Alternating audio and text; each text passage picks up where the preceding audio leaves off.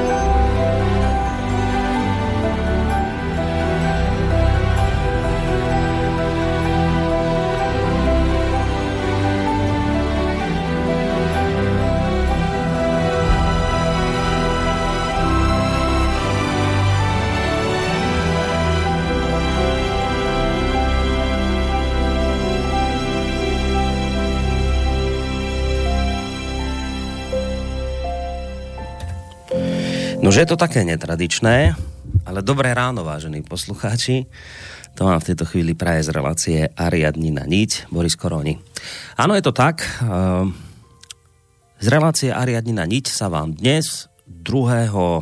apríla, prihovárame vôbec po prvýkrát e, v novom vysielacom čase. E, my sme vám tu konec koncov vlastne slubovali, v tej, v tej predošlej relácii sme o tom hovorili v jej závere, že sa vysielací čas bude meniť, takže o tomto sme hovorili minule. K tomu sa už teda vracať nemusíme.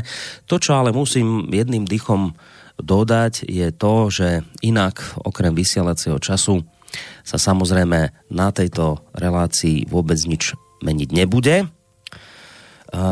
To znamená, že naďalej na vás čakajú 3 hodiny slova a nejakej tej hudby, nič sa nebude meniť ani na tom, že sa do našej diskusie samozrejme môžete zapojiť vašimi otázkami a názormi aj vyvážení poslucháči e, s tým, že nám ich môžete adresovať mailovo, telefonicky alebo cez našu stránku. Počas relácie vám potom poviem kontaktné údaje.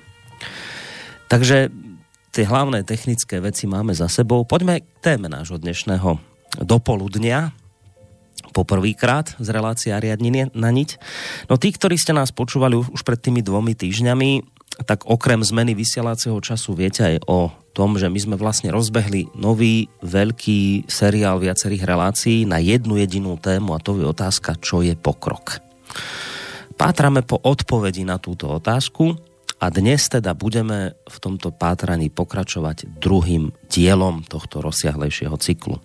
No ale keďže je to dnes celé také trošku vzhľadom k tomu nášmu novému vysielaciemu času, vzhľadom k tomu, že sa poprvýkrát počujeme takto ráno a budeme tu s vami celé dopoludne dnešné, takmer celé dopoludne, tak tým, že je to také trošku poprvýkrát netradičné, tak som si povedal, že by som mohol zvoliť aj tak trochu netradičný úvod do dnešnej relácie. Nebudem hovoriť ja, pustím vám dva, e, dve krátke zvukové ukážky, z diela, ktoré dovolím si povedať, hádam každý z vás veľmi dobre pozná. Mali sme to na škole ako povinné čítanie. Robili sme si o tom čitateľský denník. Keď poviem slovko krakatit, bez pochyby vám okamžite svitne, že ide o svetoznámy román českého spisovateľa Karla Čapka. Nebudem tu teraz e, popisovať dej tohto príbehu, ten veľmi dobre poznáte, len v skratke poviem, že Krakatit je jedno z diel e, tohto spisovateľa pána Čapka, v ktorom varuje pred blížiacím sa nebezpečenstvom, ktoré videl v neustálom vyvíjaní sa techniky. Poprvýkrát bolo toto dielo vydané v roku 1924 No a tí, ktorí ste si to dielo prečítali, tak je vám jasné, že on tam vlastne uh, písal o energii, ktorá je ukrytá v každej hmote, čím vlastne vytvoril predobraz atómovej bomby, ktorú vynašli potom až o štvrťstoročie neskôr. No a ako som spomínal, rád by som vám pustil dve krátke zvukové ukážky z tohto diela, pretože ono bolo aj sfilmované. Tá prvá zvuková ukážka to je vlastne rozhovor medzi hlavným hrdinom románu, inžinierom Prokopom, ktorý vynašiel výbušninu s názvom Krakatit a lekárom, ktorý sa o neho staral, keď mal horúčky a keď blúznil. Tak konkrétne táto scénka krátka pochádza e, z lekárovho laboratória, kde on mieša lieky pre chudobných a príde za ním tento pán Prokop a začnú sa teda zhovárať, tak si to poďme ten kratučký rozhovor mezi nimi dvoma, poďme si ho, poďme si ho vypočuť. Víte, tady v místě není apatika a lidi jsou tu chudí, tak musím dělat léky sám. Ukažte, pane doktore, ať jsem vám tu něco platný. Koukejme, koukejme. Človíčko, vy máte šikovnost v těch rukou. Taky to dělám hezkých pár let. Ale jiné prášky třaskaviny. Přišel jsem na ohromné věci. Kdybych se jenom mohl vzpomenout na své poslední pokusy. Vím jenom, že jsem zkoušel něco strašného. Vypadlo mě to úplně z paměti. Možná, že je to dobře. Představte si, kolik mrtvých byste mohl mít na svědomí s takovou hroznou věcí, kdyby došlo k válce. A možná, že by taková hrozná věc nahnala všem strach. Mír nevynutíte žádnou třaskavinou. A jak tedy? Jak? Lepší výchovou.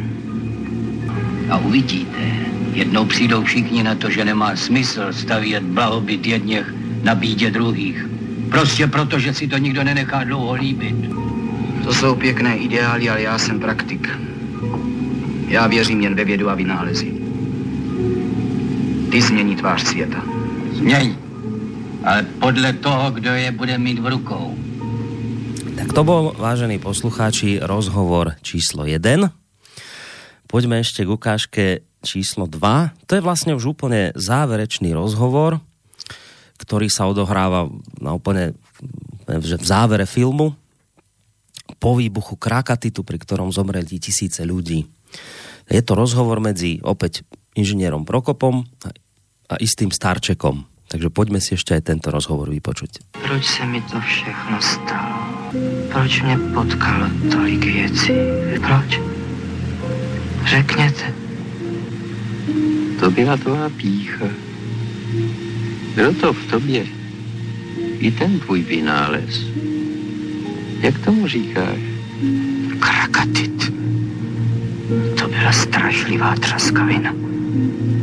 Mohlo to rozbít celý svět. A proč? Nač pak takový výbuch? Hledej a zkoumej, aby to pohánělo nějakou věc, aby se lidem lépe pracovalo. Rozumíš? Vymyslíte nějaký laciný pohon, ne? Levný, laciný, aby to dalo hodně užitku. Aby to taky svítilo a hřálo, víš? Počkejte. To by se muselo zkusit z jiného konce. No právě, zkusit to z jiného konce a je to. Aby to svítilo Hářa. Máte pravdu, že jsem na to nepřišel dřív. No tak vidíš, vynajdi něco, aby to lidem pomáhalo a ne, aby je to zabíjelo. Pak to bude doopravdy veliká věc. Tak to boli dve spomínané ukážky z diela Krakatit. Ak ste ho nečítali, tak vrelo odporúčam prečítať ktoré by zároveň ale toto dielo mohlo byť aj takým podľa mňa celkom trefným úvodom do našej dnešnej e, druhej diskusie k téme, čo je pokrok, v ktorej budeme teda opäť pátrať po odpovediach na túto otázku. Ak všetko funguje, a ak nás technika nejakým spôsobom nesklamala, tak by sme sa už v tejto chvíli mali počuť so sofiológom Emilom Pálešom, hlavnou postavou tejto relácie. Emil, príjemné dobré ráno ti prajem. Dobré ráno prajem všetkým. No, výborne, takže spojenie nám funguje. Ja som slúbil ešte, že predtým, ako sa pustíme do diskusie, predsa len vám priblížim tie možnosti, ako sa do našej dnešnej diskusie môžete zapojiť, aj keď samozrejme berieme do úvahy, že ideme poprvýkrát ráno, do poludnia, Mnohí ste idete v tejto chvíli do práce a nemáte čas počúvať, niektorí ste áno. Viem, že mnohí z vás budete túto reláciu počúvať až, až potom, keď bude vlastne v archíve, ale tí, ktorí nás môžete počúvať už v tejto chvíli naživo, môžete sa zapojiť do našej diskusie tak ako vždy. Najlepšie mailom na adrese studiozavináč.slobodnyvysielac.sk Prípadne potom v závere relácie môžu byť aj nejaké telefonáty na čísle 048 381 0101 alebo nám môžete písať, ak si kliknete na zelené tlačítko otázka do štúdia, nájdete ho na našej stránke www.slobodnyvysielač.sk tak, Emil, ja som hovoril o tom, že dnes teda už to bude vlastne druhá časť e, takého rozsiahlejšieho cyklu, čo je pokrok. E,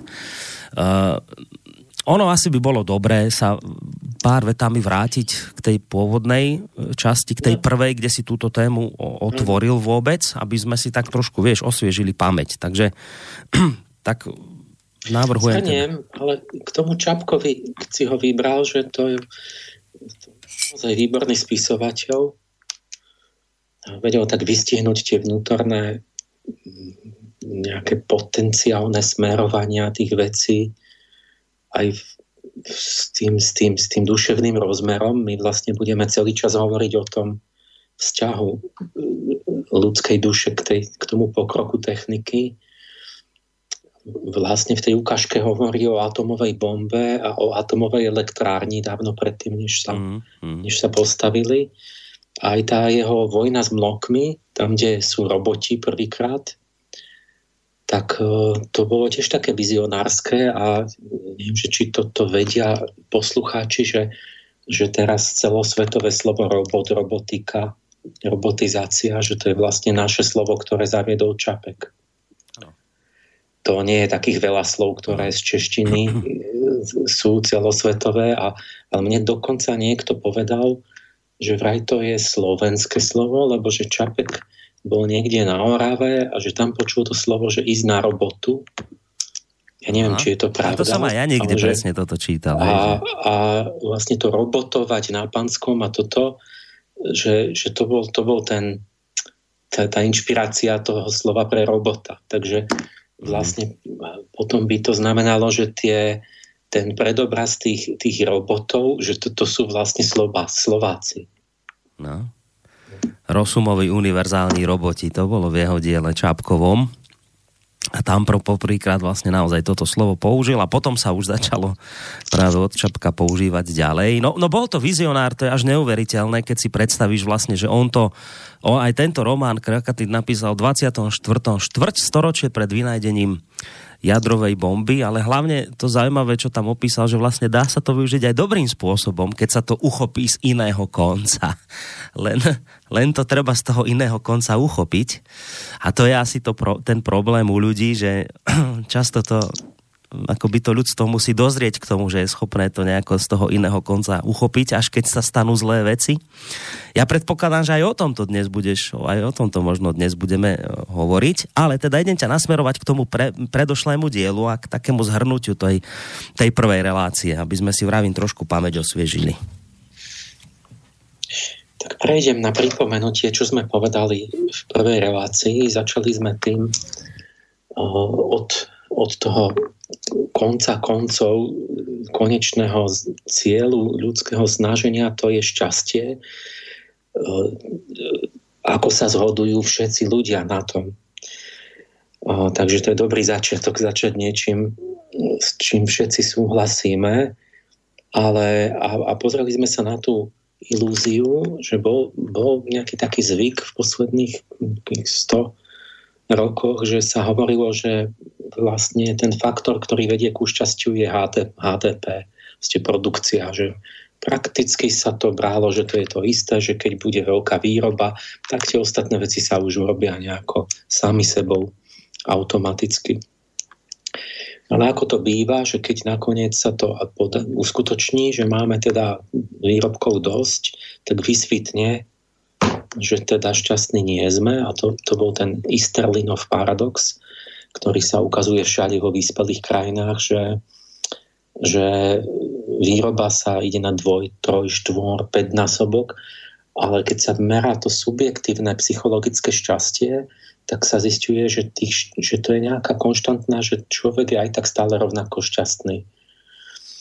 A presne, keď sa to meralo tak presne, rôzne, že závislosť medzi bohatosťou krajiny, príjmom a šťastím, tak vysvetlo, že je tam taká logaritmická krivka, že je pravda, že hmotné podmienky majú súvisia so šťastím úzko, ale iba pre chudobných a nie pre bohatých. Čiže keď, keď, keď zomieram hladom, tak ten jeden dolár je veľké šťastie. Ale keď už mám 50 tisíc dolárov mesačne, alebo či ja som to tu mal presne, tuším 17 tisíc dolárov na hlavu, a to je teraz, že koľko... Ale to, to, to, je proste, to, to je veľká, tak má v rôznych krajinách je to rôzne, ale toto bola, to bol ten paritný dolár v, kúp, v kúpnej sile, takže to je nejaký iný dolár. Je tam určité množstvo, kde je to tzv. bod nasýtenia, za ktorým už tá krivka sa tak skloní, tá, tá, že, že už akoby ďalšie zvyšovanie príjmu vlastne nezvyšuje pocit šťastia, ale môže to ísť aj dole, že mám stále viac starostí s majetkami a, a s peniazmi a tak. Uh, toto bolo také jednoduché, uh, uh, čo, čo môj otec to takto kedy si hovoril, že, že lebo sa hovorilo také, že na peniazoch nezáleží. A otec hovoril, áno, na peniazoch nezáleží, keď ich máš. Ale veľmi na nich záleží, keď ich nemáš. No. Že to je vlastne také ľudové vyjadrenie toho, že keď, eh, keď nemáš žiadne peniaze, záleží na tom, ale keď, keď máš, že je tam nejaké rozumné minimum, ktoré uspokojí tie hmotné potreby a potom začnú nasledovať tie, tie vyššie potreby v tej pyramíde maslovových motivácií, e, ktoré patria k človeku a ako láska, úcta, zmysluplné nejaké, nejaká tvorba, tak na to sa nedá robiť výrobou.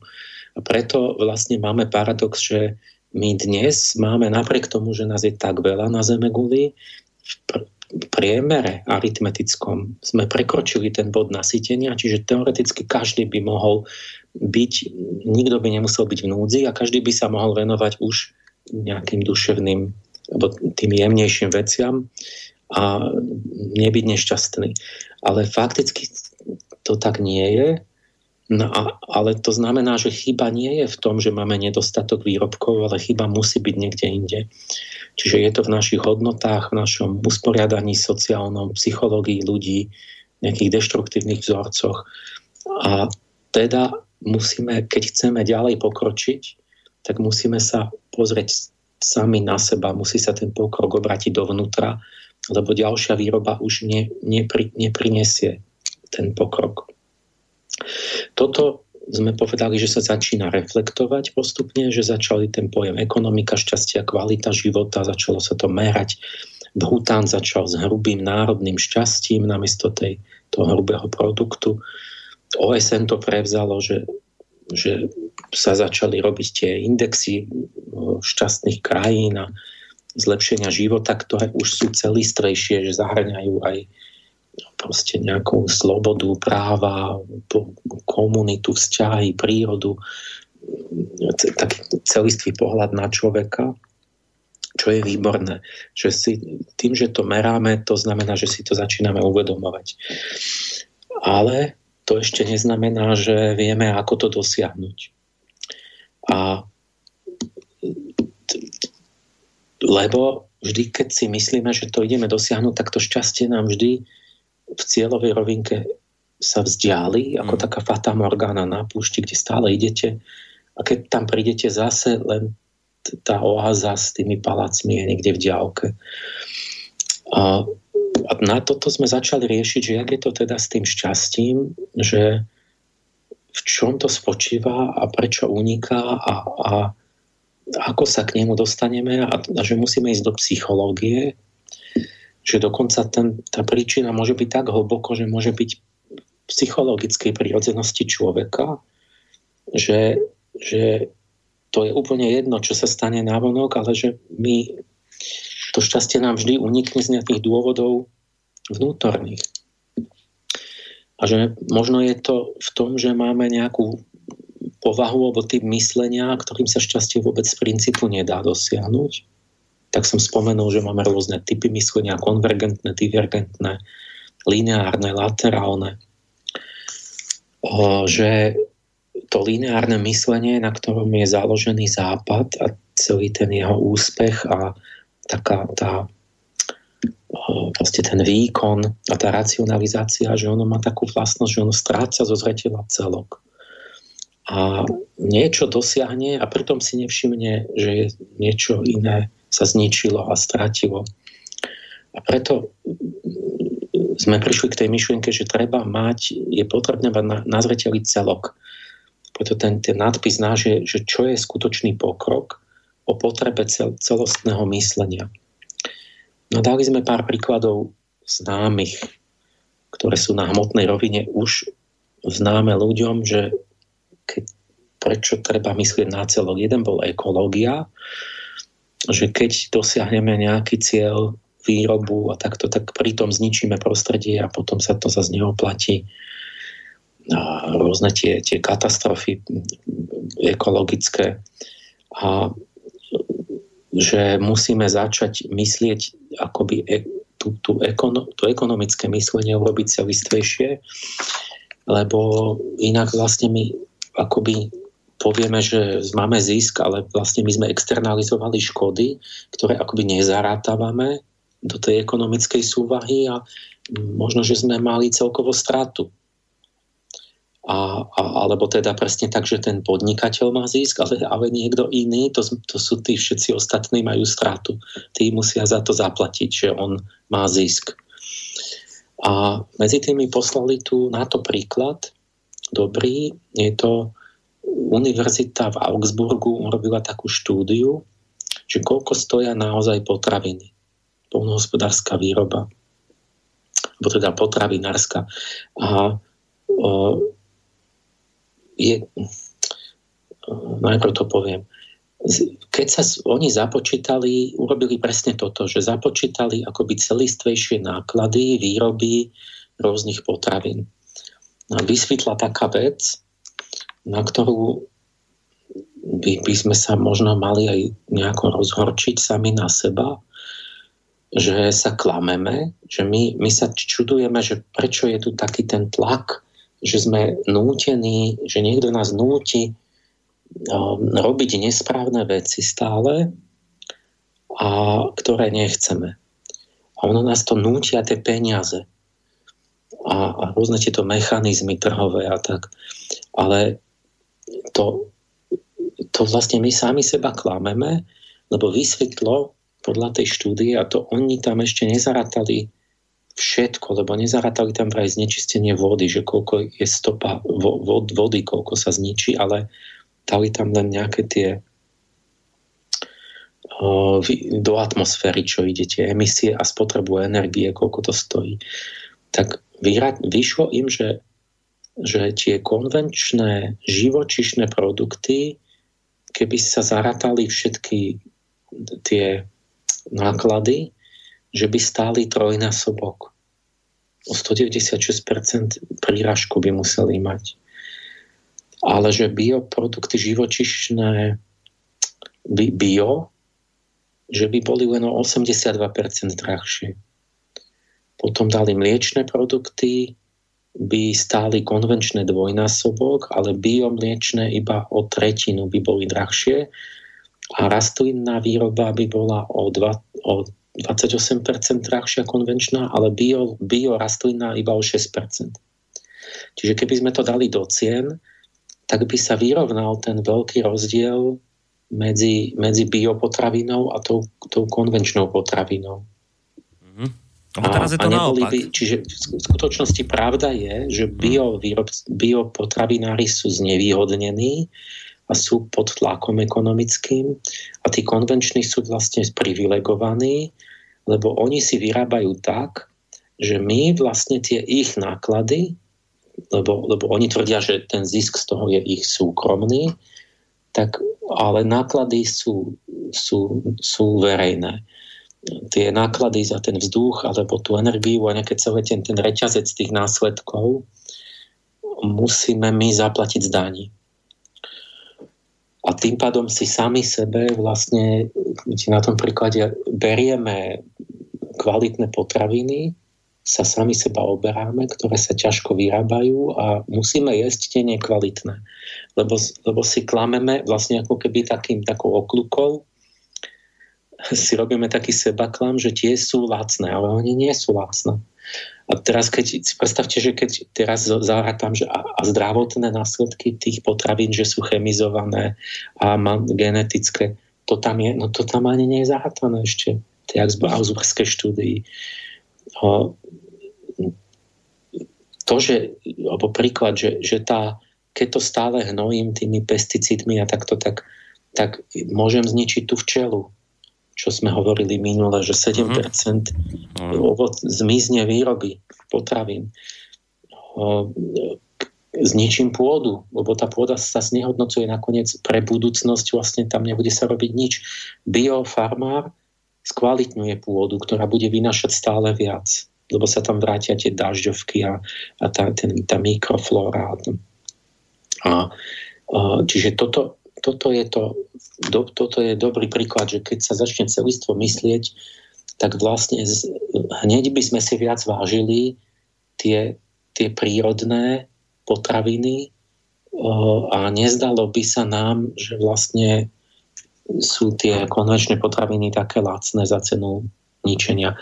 Takže mohli by sme, vtedy by sme mohli mať slobodu, keby sme mali poznanie, že by potom mohol som pokojne povedať, čak nech si vyrába každý, čo chce, keď myslí, že to priemyselne vyrobí lepšie, nech to robí, nech to trhu, tá voľná ruka trhu, nech to rozhodne, keď, keď to, ale, ale to by museli byť pravdivé ceny, aby, aby tá neviditeľná ruka trhu rozhodovala múdro.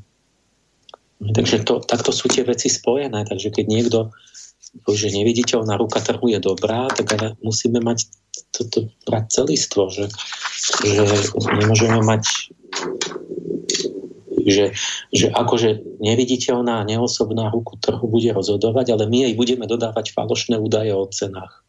A to, to budú dodávať ľudia, ktorí, ktorí majú záujem na tom, aby zarábali. A budeme sa vyhovárať na, na ruku trhu, alebo teraz už bude teda v móde čo skoro sa budeme vyhovárať na umelú inteligenciu. A ja viem presne, ako to dopadne, že tam budú určití ľudia vkladať nepravdivé údaje, aby, aby, ktoré, aby na tom zarábali a potom povedia, že to rozhodla umelá inteligencia. O, takže tu sme to sme robili o tej ekológii. Druhý príklad bol medicína na tú, na tú potrebu celistvosti. Áno. To bola tá klasická vec, že keď sa lieči jeden orgán a jeden neduch, tak sa to akože vyliečilo a tá choroba sa iba presunula, sa preťažil nejaký iný orgán tým, tým, tým, tými chemickými liekmi, tou alopatiou. Že to bol príklad toho lineárneho účelového myslenia, že niečo zasiahnem, dosiahnem tú jednu vec, ale v tom organickom celku je všetko prepojené so všetkým a ja, ja napravím tú jednu vec za cenu toho, že pokazím tie, tie čo sú s tým spojené. A, a tak vlastne človek, konečný výsledok je, že ten človek je pacient stále chorý, chodí po lekároch, ale každý lekár ho uzdraví, ale iba v, čiastočne, iba v tom svojom, v tej svojej špecializácii. No a takto potom sme začali dávať príklady, že keď sa nemyslí celistvo, tak e, sa objavujú podivuhodné paradoxy, ktoré sa zdajú akoby čudné. Že napríklad medicína napreduje a napreduje a stále je lepšia a že vlastne tá dĺžka života prežitá v zdraví je aj tak rovnaká mm-hmm. v Čechách.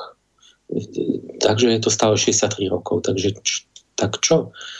A, ale teraz všetko v týchto, v týchto každé takéto zistenie má, je, je za tým skryté nejaké mnohé príčiny, že Švédi, že im sa to podarilo, sme hovorili.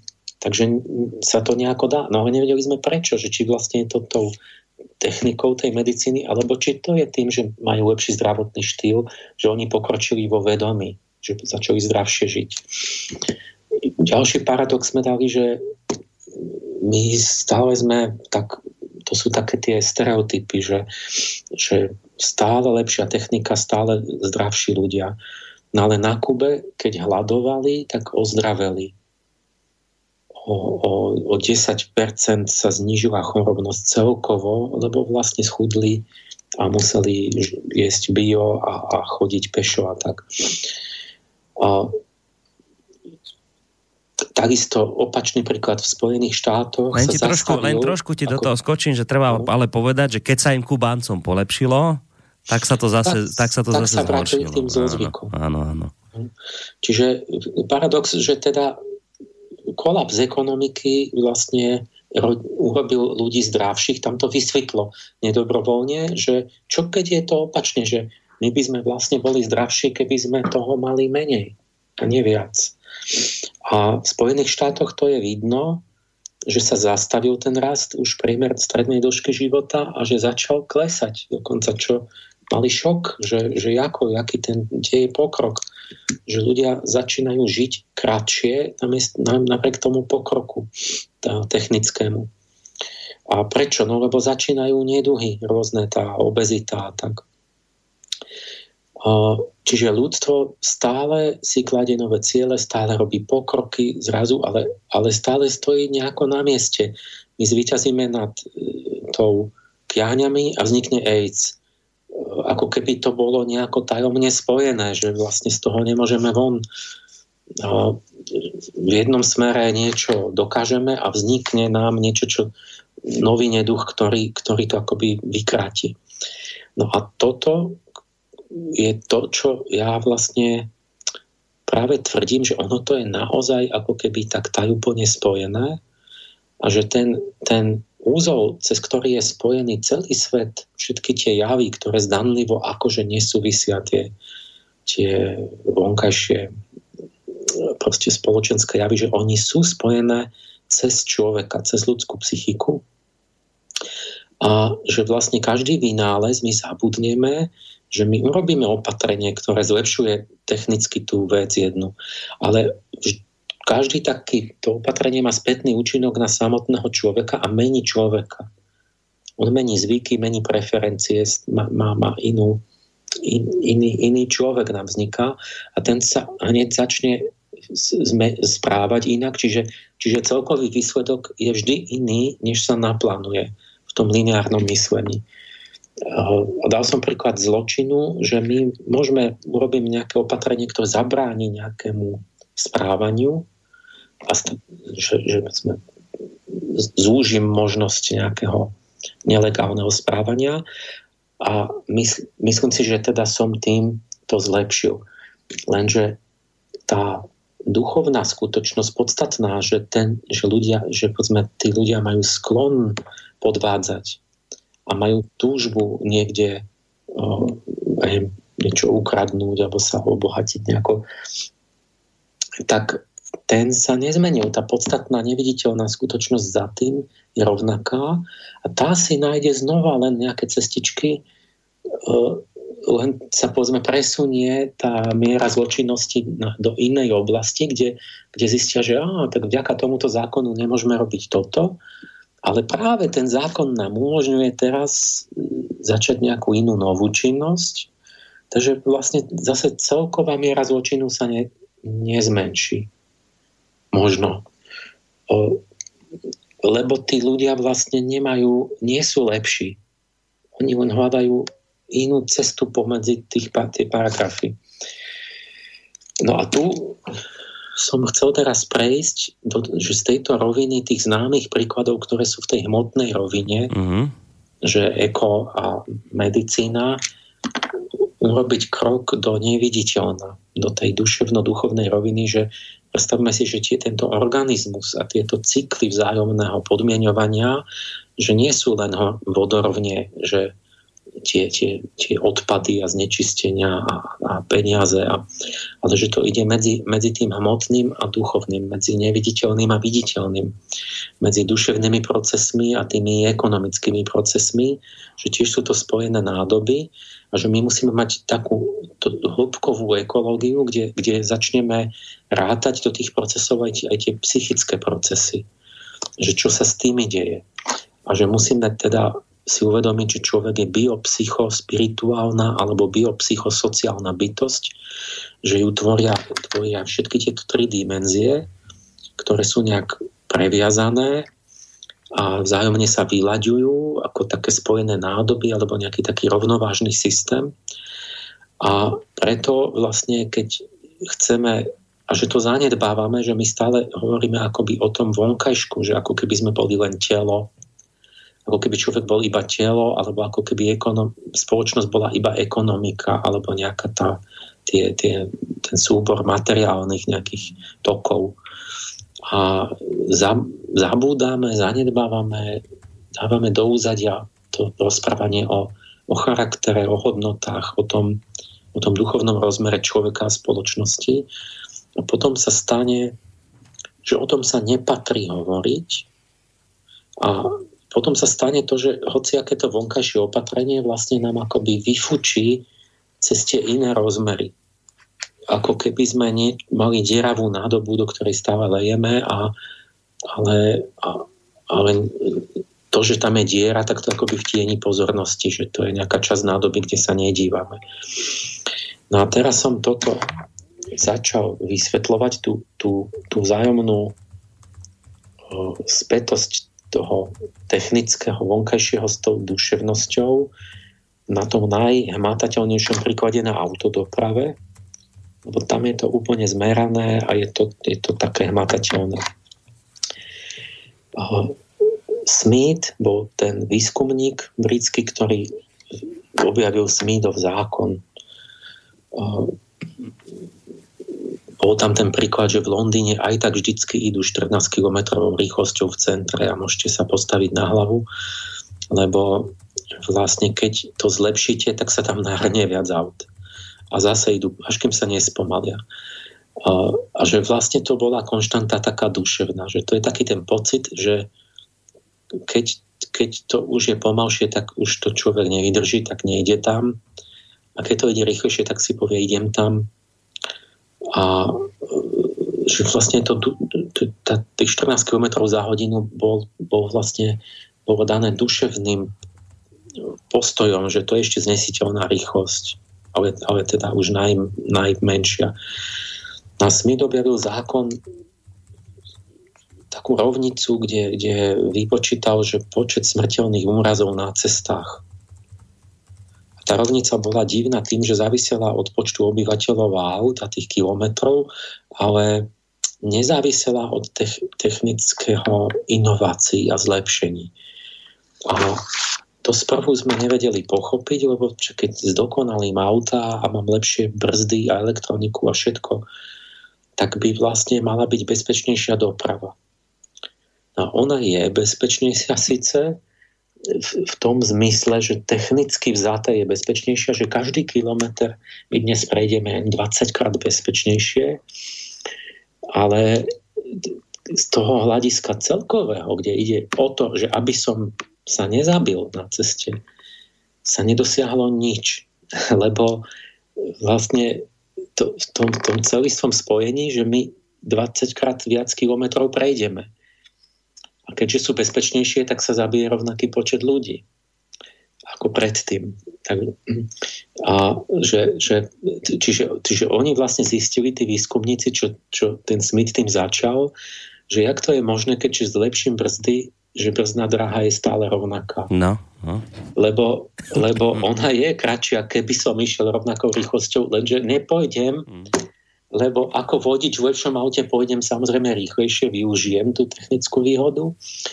A presne tak, aby som mal brznú dráhu, ktorú považujem za takú, za takú na hranici bezpečnosti. A čiže vlastne je daná subjektívnym pocitom rizika. A toto sa volá kompenzácia risku, že e, všetky zlepšovania vozovky aj aut viedli k tomu, že ľudia začali len rýchlejšie jazdiť a e, že vlastne ten, ten vždy na hranici bezpečnosti a tá hranica je daná vlastne chuťou riskovať u jednotlivých ľudí a to je dané hladinou aminooxidázy v krvi. Mladí muži majú najviac, e, najmenej, takže vlastne najviac riskujú ženy a starší potom. To, tak, takže vlastne zrazu to vysvetlo, že to je dané duševne a že tá technika sa len pohotí do toho výkonu, mm. ale nie je do toho, že by sa podarilo, čo bolo pôvodné zadanie, že zvýšiť bezpečie. Aj teda, teda šokujúce boli, som dal príklady, že po zavedení bezpečnostných pásov sa počet, sa, sa počet mŕtvych nezmenil, iba sa presunul do, na, na iných mŕtvych, iných účastníkov cestnej premávky že dokonca to môže byť kontraproduktívne, že na prechodoch prechodcov zomrie dvakrát viac ľudí, než bez prechodu, lebo majú pocit, že sa nemusia dívať. Napriek tomu to všetko nie je také fatálne, lebo zase sú veci, kde vidíme, že sa dá znížiť nehodovosť, ale to sú také, kde ako keby sa vyradí ten, tá možnosť riskovať, že tam nemôže dojsť tej kompenzácie risku, že napríklad idú všetci vlakom, alebo že obmedzíte rýchlosť, dáte tam 40 a proste nesmú ísť rýchlo tí vodiči, ale, ale sú nespokojní. A, a celkovo teda som povedal, že, že pred 100 rokmi, keď sme to zobrali, že sú výkyvy, bol, bola väčšia nehodovosť, teraz je zase menšia, navrcholila niekedy, keď bola taká eufória s tými autami v 60. rokoch. Ale že po 100 rokoch máme, máme lebo sú americké čísla, tak že Američan má šancu, že skončí pod kolesami auta za život 1 ku 100. Po 100 rokoch je stále tá istá ako na začiatku a stále tá istá ako v čase koní. A to, keď, keď konské povozy chodili. Takže to znamená, že, tá, že to je to, čo Smith skúmal, je, a on to správne povedal, že to je psychologická skutočnosť, ktorá je úplne nezávislá od technickej re- realizácie, lebo je daná vlastne tou, tou akúsi hodnotovou nastavením, tou toleranciou, že koľko ľudských životov je priateľných ako obeď tomu, tomu automobilizmu, ale a že teda sa to nikdy nezmení. Teda v tej jeho rovnici to vyzeralo ako konštanta, ktorá sa nemení, že to je nejaká danosť. A, a toto práve, ja na to chcem poukázať, že, že my toto bereme, my bereme psychiku a hodnotovú štruktúru človeka ako danosť, že ako fatum že to tak je, že to, nie že to tak je, že to ako je, v tej rovnici je to konštanta, ktorá tam bola ako číslo, nie ako premenná. Čiže my úplne vynechávame tú možnosť, že, že človek by sa mohol nejako, možno, možno nie vždy úplne, ale vlastne ju zanedbávame, nie sme si jej vedomi, že vlastne tam to nebolo číslo, že to bol človek. A, a to, že sa to dá meniť, tá konštanta, len to by sme museli chcieť, tak to som ilustroval na tom, že keď sa rozdielne kultúry porovnajú, Takže Európania majú najväčší rešpekt životu, čiže tuto, tá, tá Smidová konštanta je najmenšia, že my jeden zo 150, keď umre, tak začíname alarmovať, že teda treba niečo robiť. V Amerike to je jeden zo 100, ale v Afrike to je jeden z 30, či koľko som povedal, že keď zomre každý 30. na ceste, tak je to, je to veľmi dobré. A netreba to riešiť.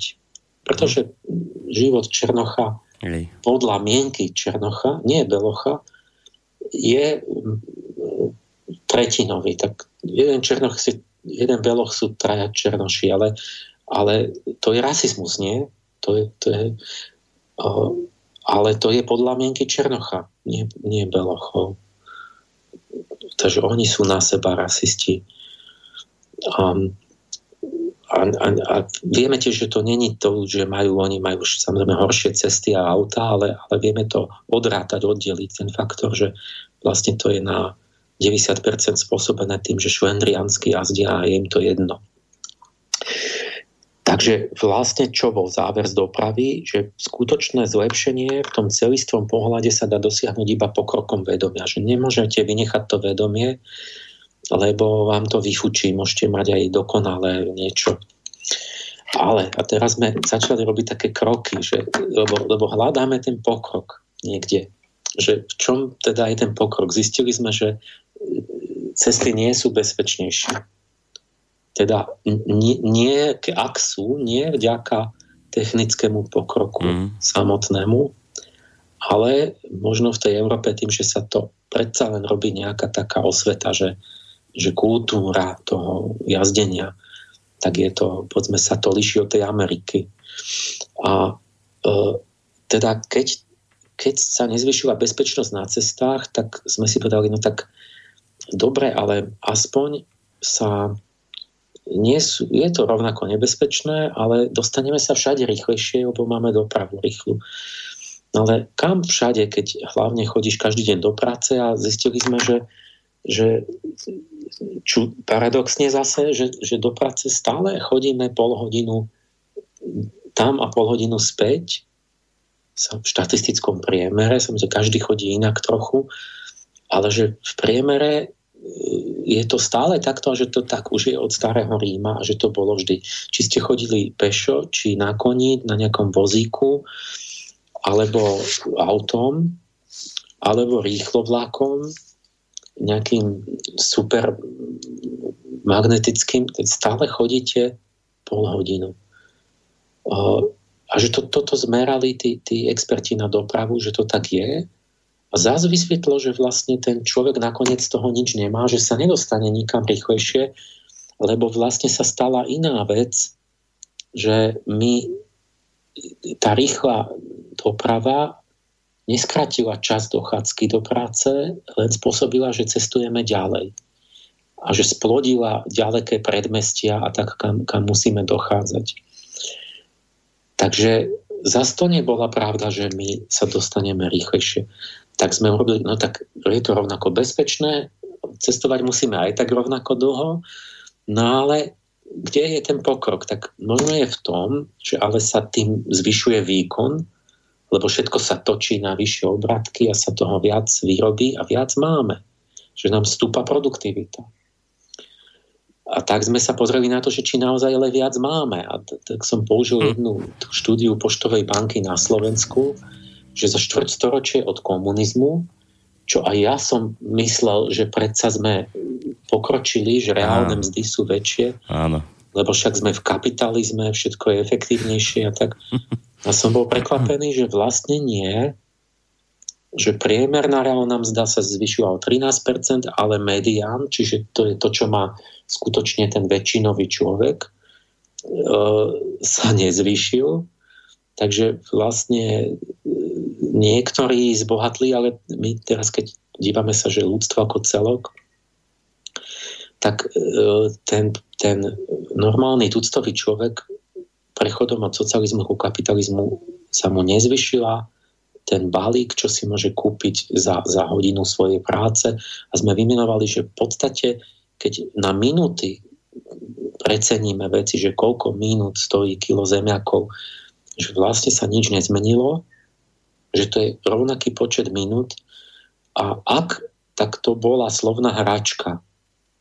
Že, sme, že vlastne to už je ten typ, že kurča bolo lacnejšie, lenže už to nebolo to kurča. A to pôvodné sa volalo biokurča a zase ste museli pracovať rovnako na to. A, takže my aj zlacňujeme tým, že dáte tam jahody alebo chlieb a je lacnejší, len už tí mladí nevedia, že to vlastne nie sú jahody, alebo že to nie je paradajka. A keď by chceli tú skutočnú, tak by zrazu zistili, že stojí, že je veľmi dráha. Tak, tak zase nám vznikol záhada, že jak to je možné, keď predsa máme digitalizáciu, robotizáciu, jednoznačne sme zvýšili produktivitu a mnohonásobne máme nadprodukt, ale jak to, že ho nikto nemá? Kde, kde, kde nám zmizol, keď, keď ho nemajú ľudia? No a zdá sa, že to odteká, že, že to je tak, že, ten, že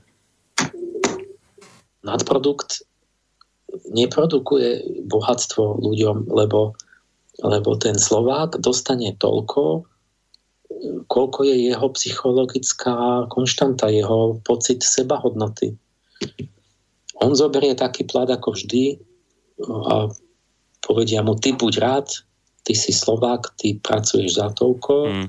nechceš, tam mám nezamestnaných, e, stoja v ráde, môžeš ísť a, a my skloníme hlavu a povieme, že berieme to. Tak a tam si Čiže... potom presne na tomto príklade vysvetľoval aj to, prečo napríklad, ja neviem, keď pracuje Slovák, v nejakej automobilke a v tej istej automobilke pracuje Nemec v Nemecku, tak áno, samozrejme berieme do úvahy nejakú produktivitu práce, inú, ktorá je v Nemecku iná ako na Slovensku, ale predsa len, aj keď toto zarátame, tak je ten plat Slováka niekoľkonásobne oveľa nižší ako toho Nemca, hoci vykonávajú tú istú prácu. A tam si potom práve na tom, na, napríklad tohto vysvetľoval, že to je psychológia národa, čo Slovákovi stačí, tomu jednoducho dajú. Nemecku no a ja, ja som si to spočítal, tie, tie platy a tie produkcie a vyšlo mi celú západnú, východnú Európu zhruba a vyšlo mi, že vlastne o, my máme tretinové alebo štvrtinové platy oproti západu. A teraz pod my myslím ale aj Bulhári a takto, že, že čím viac tu sme, Češi sú na tom najlepšie, ale akože keď hovorím východ-západ, tak máme možno až tretinové, štvrtinové platy, ale výrobu máme polovičnú, čiže my by sme teoreticky mohli mať polovičné platy minimálne. Ale pozor, ja teraz nehovorím, že to je otázka len tej pseudo sebavedomia, že prídem a poviem tomu Rákošanovi, že ty mne dáš toľko a toľko. On ma vyhodí a presunie výrobu do Číny lebo to, to sebavedomie není len, že vy idete k nejakému tomu, tými, jak sa teraz volá, nejakému kauč, áno, psychologicky, a ten vám povie, no, musíš si hovoriť každý deň do, ráno 10 minút do zrkadla, že som dobrý, som dobrý. A, tý, my to sebavedomie musí byť založené na reálnych schopnostiach. Čiže ja, ja prídem k tomu, do toho Volkswagenu a poviem, ty mi dáš rovnaký plat, ako dávaš sebe, lebo ja si založím automobilku bez teba. Vtedy mi ho dá. A, toto my nevieme. A, a toto je to necelistvé myslenie, že, že čiže na technické odbory e, nikto nechodí študovať. Bude, na čo? Však v hypermarkete všetko kúpiš. Tam to máš hotové. Na čo? Na to, aby si mal schopnosti, lebo keď si neschopný, tak si závislý. No a tak som spomenul aj to, že slovo, vlastne germánske slovo pre otroka e, znamená Slovan. Že to je tak, taká konštanta kultúrna, že to je 2000 rokov. A že sa to nedá nejakými vyhláseniami len tak proste povedať, že, že sme bratia v Európe. O, takže, no a nakoniec som skončil teda tým, že zamatová revolúcia to už som spomínal, že, že, že to bola ilúzia, teraz vidíme, lebo my sme akože premohli komunizmus a tak, lenže ľudia zostali rovnakí, nebola tá nesená dostatočne mravnou energiou, tá, tá revolúcia, bol to v podstate vedľajší dôsledok rozpadu Sovietskeho zväzu. Takže my sme sa nezaslúžili dostatočne, to bola hrstka, teraz som, zabudol som meno toho disidenta, výborný článok mal, potvrdil presne také veci, čo ja som si myslel, ale nemal som dôkazy. No jeden z toho bolo, že ten zoznam, on videl ten zoznam tých disidentov, nepriateľov štátu, čo mali ešte baci. A hovoril, že to bol žalostne kratučký zoznam že tam bolo pár osobností a pár sto ľudí, ktorí ich akože pomáhali im. Tak to bol náš odboj. No a, a tým pádom, že sme nezvyťazili z vlastných síl, tak teda akože na, navonok prebehla revolúcia, ako keby fyzicky, lenže duchovne nie. Čiže a tá duchovná skutočnosť sa prejaví v tom, že všetko, čo je len navonok, je zdánlivé. Takže my vlastne sa nič nezmenilo, že zase vládnu nečestný čestným a, a stúpajú im po hlavách. Zase sa rozkradá ako za socializmu. Zase ľudia sú na tom v podstate rovnako, keď sa to vezme, len je to namiesto červeného modré všetko. Lebo no a to bola tá, tá moja prvé vyvrcholenie, tá moja centrálna téza celého toho cyklu, že bez, bez mravného pokroku akákoľvek zmena je zdanlivá. Tak, áno. Že tá podstatná skutočnosť je vlastne duchovná, hodnotová a tá vonkajšia je ako keby len smotnením a odrazom toho. A keď sa tá vnútorná nezmení, tak tá vonkajšia sa ako keby stále mení, ale, ale vlastne teda ona mení podobu, môže meniť tvary a farby a ako kvázi lenže tá podob, tú podobu zmení tak, že vlastne sa nič podstatné nezmenilo. Mm-hmm. A čiže z hľadiska toho konečného nejakého zmyslu pre človeka zistíte, že, že to máte len ten istý, to isté v zelenom, že tie problémy menia podobu, ale stále sú rovnako veľké.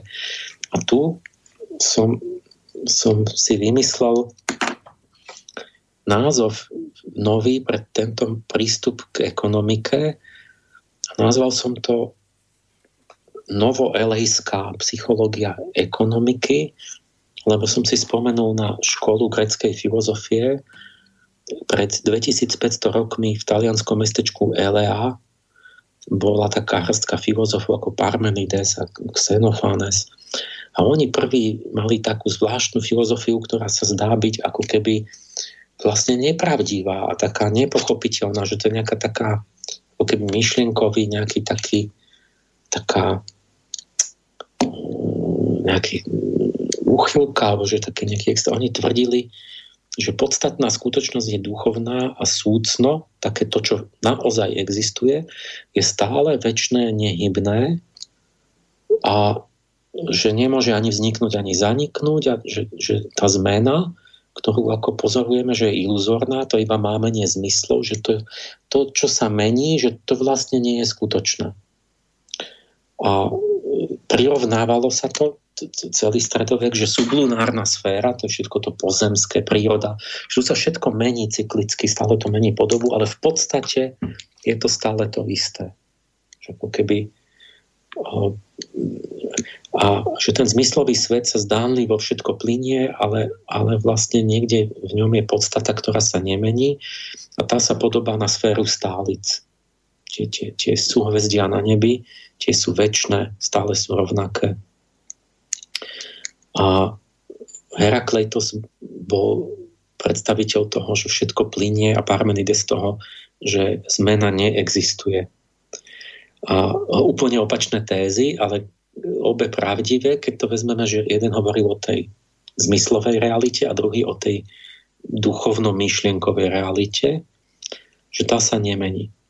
A teraz ja som si toto vzal za príklad, že tie, tie, tie moje príklady vlastne sú o tom, že navonok sa veci menia a duchovná realita zostáva konštantná.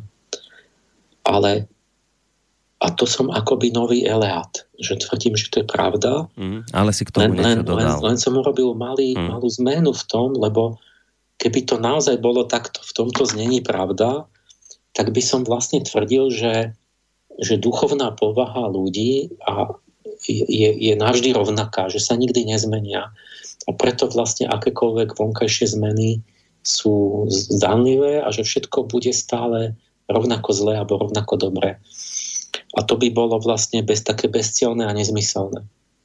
Čiže ja vlastne chcem povedať iné, že aj, v tom, aj tá duchovná skutočnosť sa môže vyvíjať, lenže ten duchovný pokrok urobiť, že by sa naozaj zmenili hodnoty ľudí, tak to má oveľa pomalšie tempo, než keď príjmete, odkleknete zákon za jeden deň niekde, alebo urobíte nejakú formálne opatrenie, alebo vy nájdete nejakú, nejakú techniku, to zrazu začnete vyrábať. A, tak, a, ale, ale tým som stále ešte eleát, lebo, lebo oni mysleli, že tie stálice naozaj stoja navždy na jednom mieste my už vieme, my už máme astronómia pokročila, takže my vieme, že existuje vlastný pohyb stálic, že to, že tie, tie, tie hviezdy krúžia, pohybujú sa, galaxie letia a, a tie súhvezdia postupne sa menia, lenže v takých dlhých časových obdobiach, že to človek za jeden život nezbadá.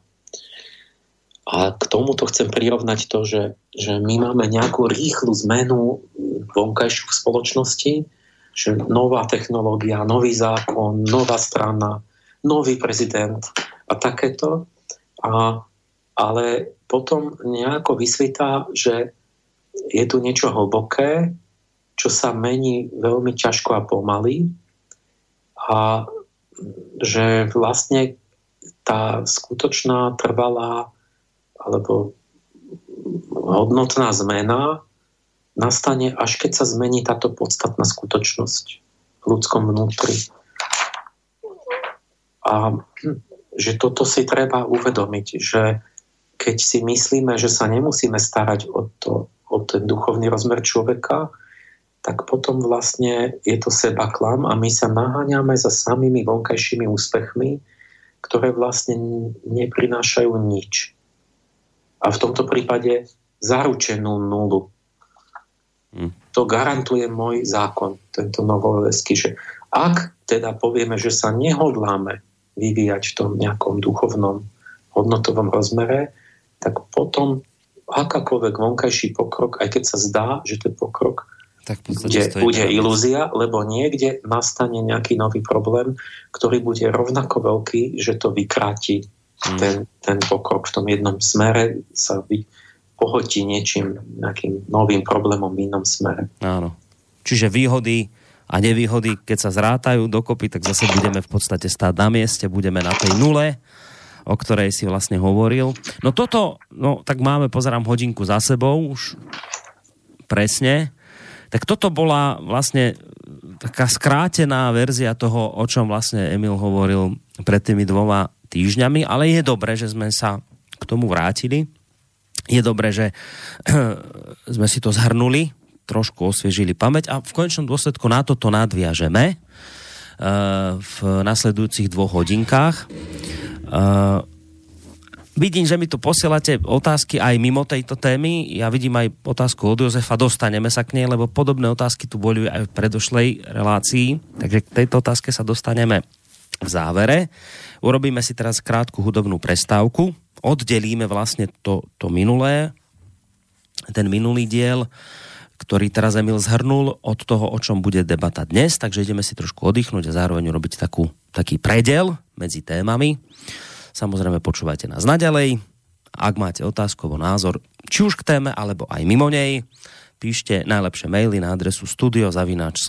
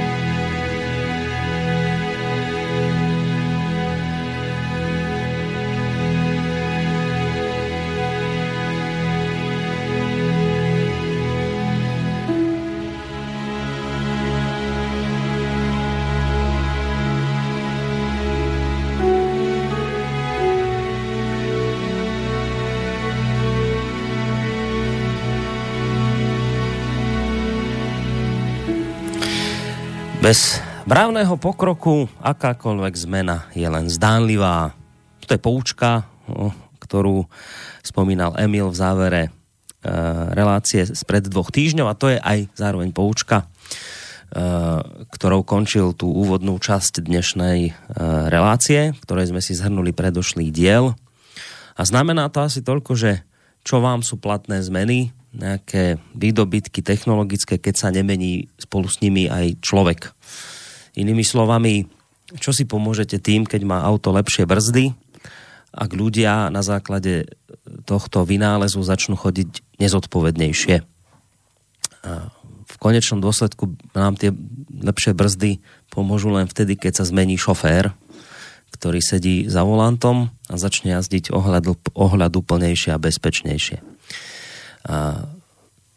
No ale na druhej strane, lebo ono to teraz vyzerá tak, že vlastne nič sa nemení, všetko stagnuje, lebo ľudia sú, akí sú a vlastne všetky výdobytky techniky potom, hoci by aj priniesli nejaký efekt a pozitívne zmeny, tak nakoniec sa nám to vlastne e, takými negatívami zase dostane všetko vlastne, ktoré tým vzniknú, dostane všetko na nulu. Lenže zase pravda je aj tá, že to ľudstvo sa predsa len, keď sa pozrieme do dejín, tak ono sa predsa len vyvíjalo a my sme dnes napriek tomu, že ako Emil hovoril o reálnych vzdách, že sa nehýbu a mnohé veci sa nehýbu, tak predsa len cítime a vidíme, že sme sa niekde posunuli, že sme niekde inde, ako sme boli povedzme v stredoveku alebo, alebo v staroveku, že to ľudstvo predsa len nejakým spôsobom na, napreduje.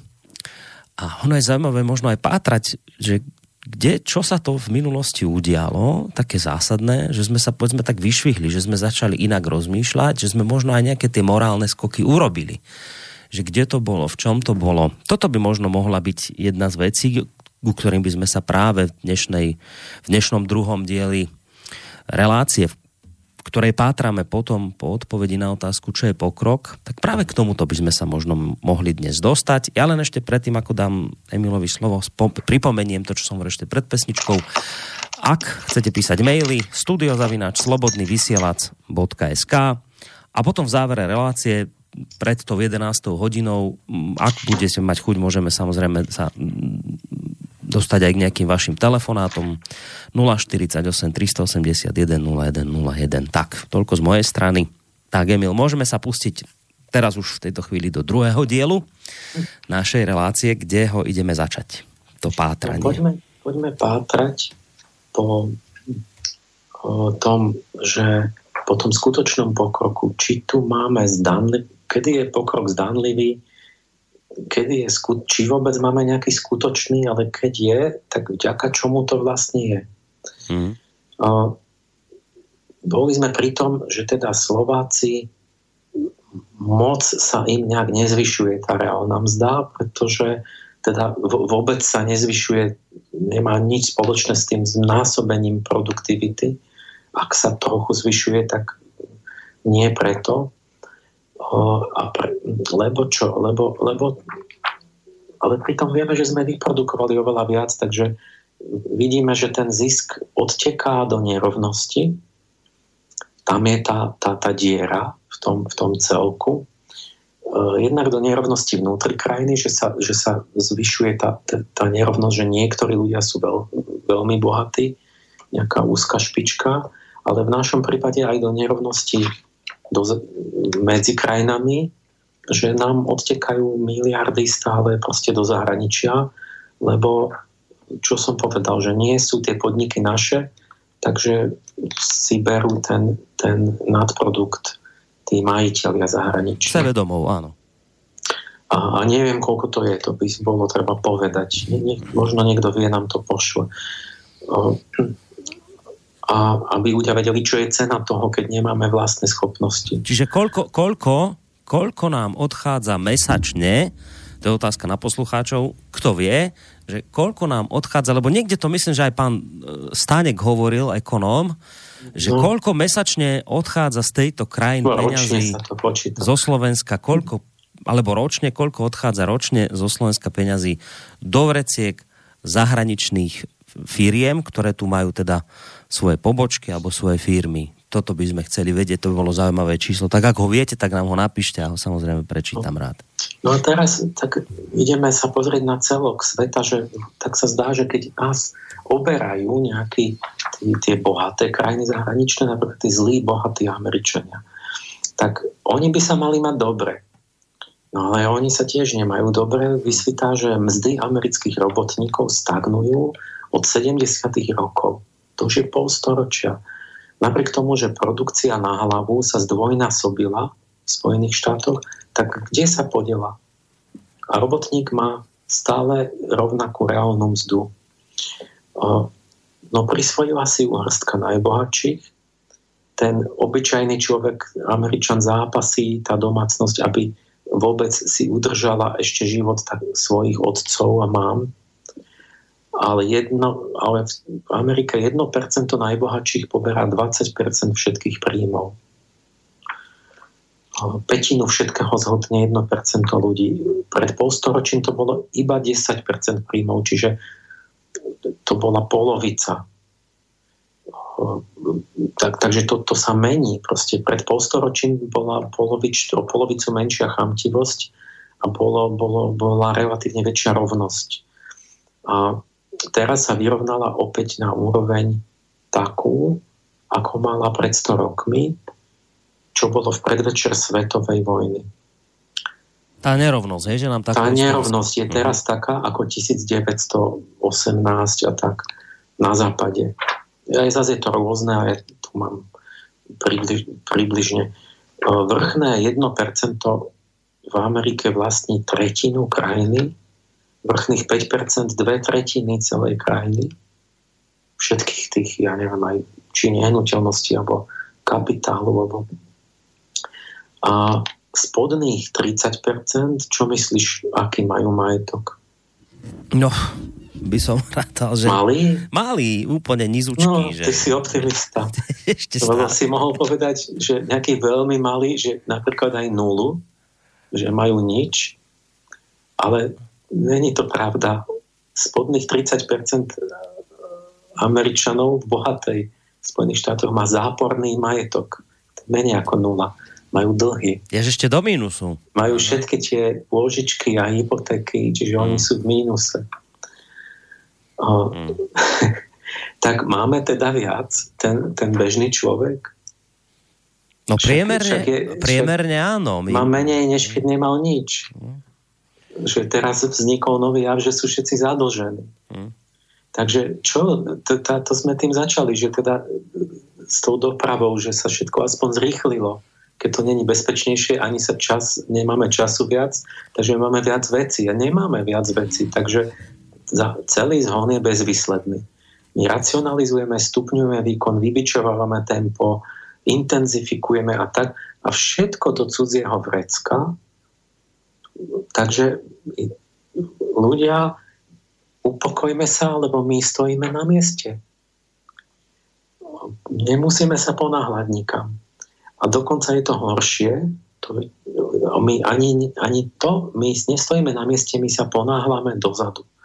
Lebo my vlastne popri tom žijeme na dlh, životná úroveň stagnuje, ale my tú stagnujúcu životnú úroveň udržiavame za cenu vyčerpania prírody. Čo je ten faktor, že my, my vyčerpania prírody a straty slobody, ktorú sme už mali dosť veľkú a teraz o ňu prichádzame. Lebo hovoríme o demokrat, lebo, lebo vlastne tá sloboda v nerovnosti fakticky nie je možná my rozprávame stále o demokracii, ale ona, sa, ona fakticky stráca obsah, lebo keď sa všetko privatizuje, tak, tak stále menej veci patrí do verejného priestoru, ten sa stvrkáva. A v súkromnom, však stále máme plnú demokraciu, ale veď v súkromnom sektore nie je demokracia, veď to je monarchia. Veď tam je šéf, povie, pozri, mne to patrí, budeš robiť, čo ti poviem. To je monarchia. A keď sa všetko privatizuje, tak si to domyslíte. Až bude 1% ľudí vlastných 99% zemegule, čiže všetko bude súkromné. Čiže všetci ľudia na Zemi budú zadlžení a budú pracovať u tých, čo vlastnia Zem. Tak ak, aká bude sloboda názoru?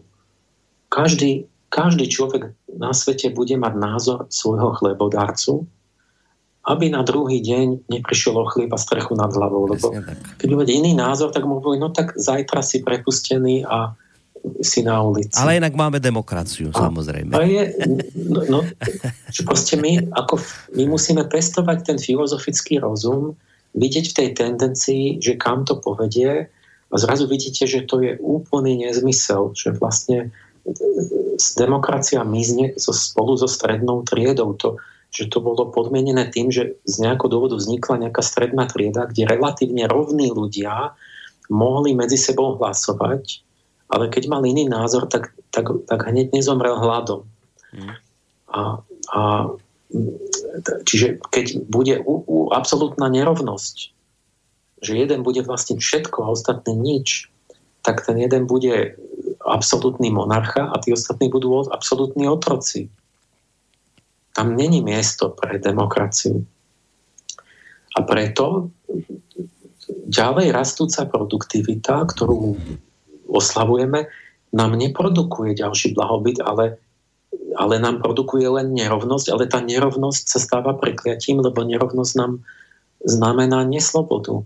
Čiže čím viac produkujeme, tým bežíme do, do otrockého jarma. My, si, my, si, my sa ponáhlame si zatiahnuť slučku na našich krkoch a ubesiť sa. A takže a dobrá správa, medzi výsledok, že ľudia nemusíte sa nikam ponáhľať. Teda len žiaľ, akože ako celok, keby sme sa neponáhľali, lebo ideme dozadu, len ten chudák jednotlivec je pod tým byčom a je nutený sa ponáhľať zmenilo sa vôbec niekedy niečo s tou reálnou mzdou na svete od vzniku človeka, odkedy spadlo, spadol zo strhu ako ten šimpanz pred sú štúdie reálnej mzdy z Babylonu. Za Chamurapiho pred 3700 rokmi mal tam boli tí pracovníci, nádenníci za dennú mzdu si mohol kúpiť 7 kg pšenice. To je babylonská reálna mzda. Potom pred 2300 rokmi boli Gréci v Atenách a tam zdá sa, že už to bolo lepšie, lebo tam už si mohli kúpiť 11 kg pšenice za dennú prácu. A, ale to, to, to nie je, teraz si myslíš, že si bude môcť stále viac kúpiť nie, to bolo iba náhodný výkyv, ktorý bol čím si spôsobený, možno, že boli kultúrnejší v tých Atenách, lebo potom sa to vrátilo a v Anglicku ešte okolo roku 1800 si mohol kúpiť už len zase ani nie tých 7, ale 6 kg pšenice. Anglický nádenník. Čiže ja, takže anglický... som bol na tom horšie, a... som bol na tom oky o jedno kilo horšie ako za toho Chamurapiho. Áno, Angličan nedávno bol na tom o jedno kilo horšie ako Chamurapiho. O tí, takí polootroci. A. a e, to znamená, že sa zdá, že po tisíc ročia, nie že zdá, po tisíc ročia sa reálna mzda na Zemi nemenila. To, to, to boli len také vy, určitá oscilácia okolo, okolo ale stále toho istého celý starovek, celý stredovek až do novoveku. 4000 rokov dejín bol reálny príjem stále plus minus rovnaký. Mm-hmm. To znamená, že na svete sa nikdy nič nemení v tomto. Takmer, ale, ale lenže my, lenže my teraz máme my máme via, väčší príjem. No. Než ten, ten Babylončan aj ten Angličan a je to asi 10 násobok to znamená, že je tu, je tu fascinujúca záhadná vec, že zdalo byť 4000 rokov a možno aj pred ešte v kamenej dobe, že stále bol ten príjem rovnaký, ale náraz nastala nejaká úplne nová vec, že v 19. a 20. storočí súvisle rástol reálny príjem ľudí a vyrastol asi na 10 násobok v nejakom takom priemere celosvetovom. Čiže my naozaj sme 10 násobne majetnejší, než boli ľudia vždycky proste až do nedávna. A, ale pozor, ono to nerastie a za to zase zastavilo teraz a v 21. storočí opäť sa zastagnovala reálna mzda a, a prestalo to rásť a zase sme tam, kde že to stojí. Mm-hmm. Tak čo, jak to, že to chvíľu stúpalo? Nikdy to nestúpalo, potom to chvíľu stúpalo a teraz zase to stojí. A my stále ešte v nejakom sne, že to nejako samo od seba, že ako keby samo od seba tí ľudia sme bohatli. Prečo, prečo 200 rokov stúpala reálna mzda? Taká prvá odpoveď, čo každého napadne, ale povrchná, hmm. že životná úroveň sa zvyšila vďaka priemyselnej revolúcii. Tak, áno, áno, prišli stroje, presne tak. No. no, koncom 18. storočia v Anglicku začala priemyselná revolúcia, čo sa stáva továrne, mm. Tie, tie stroje poháňať na mlyny a tak a kolovraty, tkáčské stavy, či tie, tie no, kolovrat nie, ale ten, ten veľko tkáčské všelijaké mm. pradiarenské stroje traktory no. mohli úplne inak obrábať polia, zrazu si mal väčšiu produkciu. Toto je to. Za to o, e, áno, že... Ešte, no tak a motor to máš až koncom 19. Ale proste boli tie, zrazu si mal pre, pradiarenský stroj, ktorý ako keby tam sedelo 100 tých, no. tých tkáčok. Hmm. A to všetko bolo poháňané jednou hriadelou z nejakého vodného mlyna. A tak že vďaka tomu, že takto začali vyrábať tie stroje, tak ľudia mali viac e, výrobkov. No. A, no, a to nie, a nie, to nie je pravda.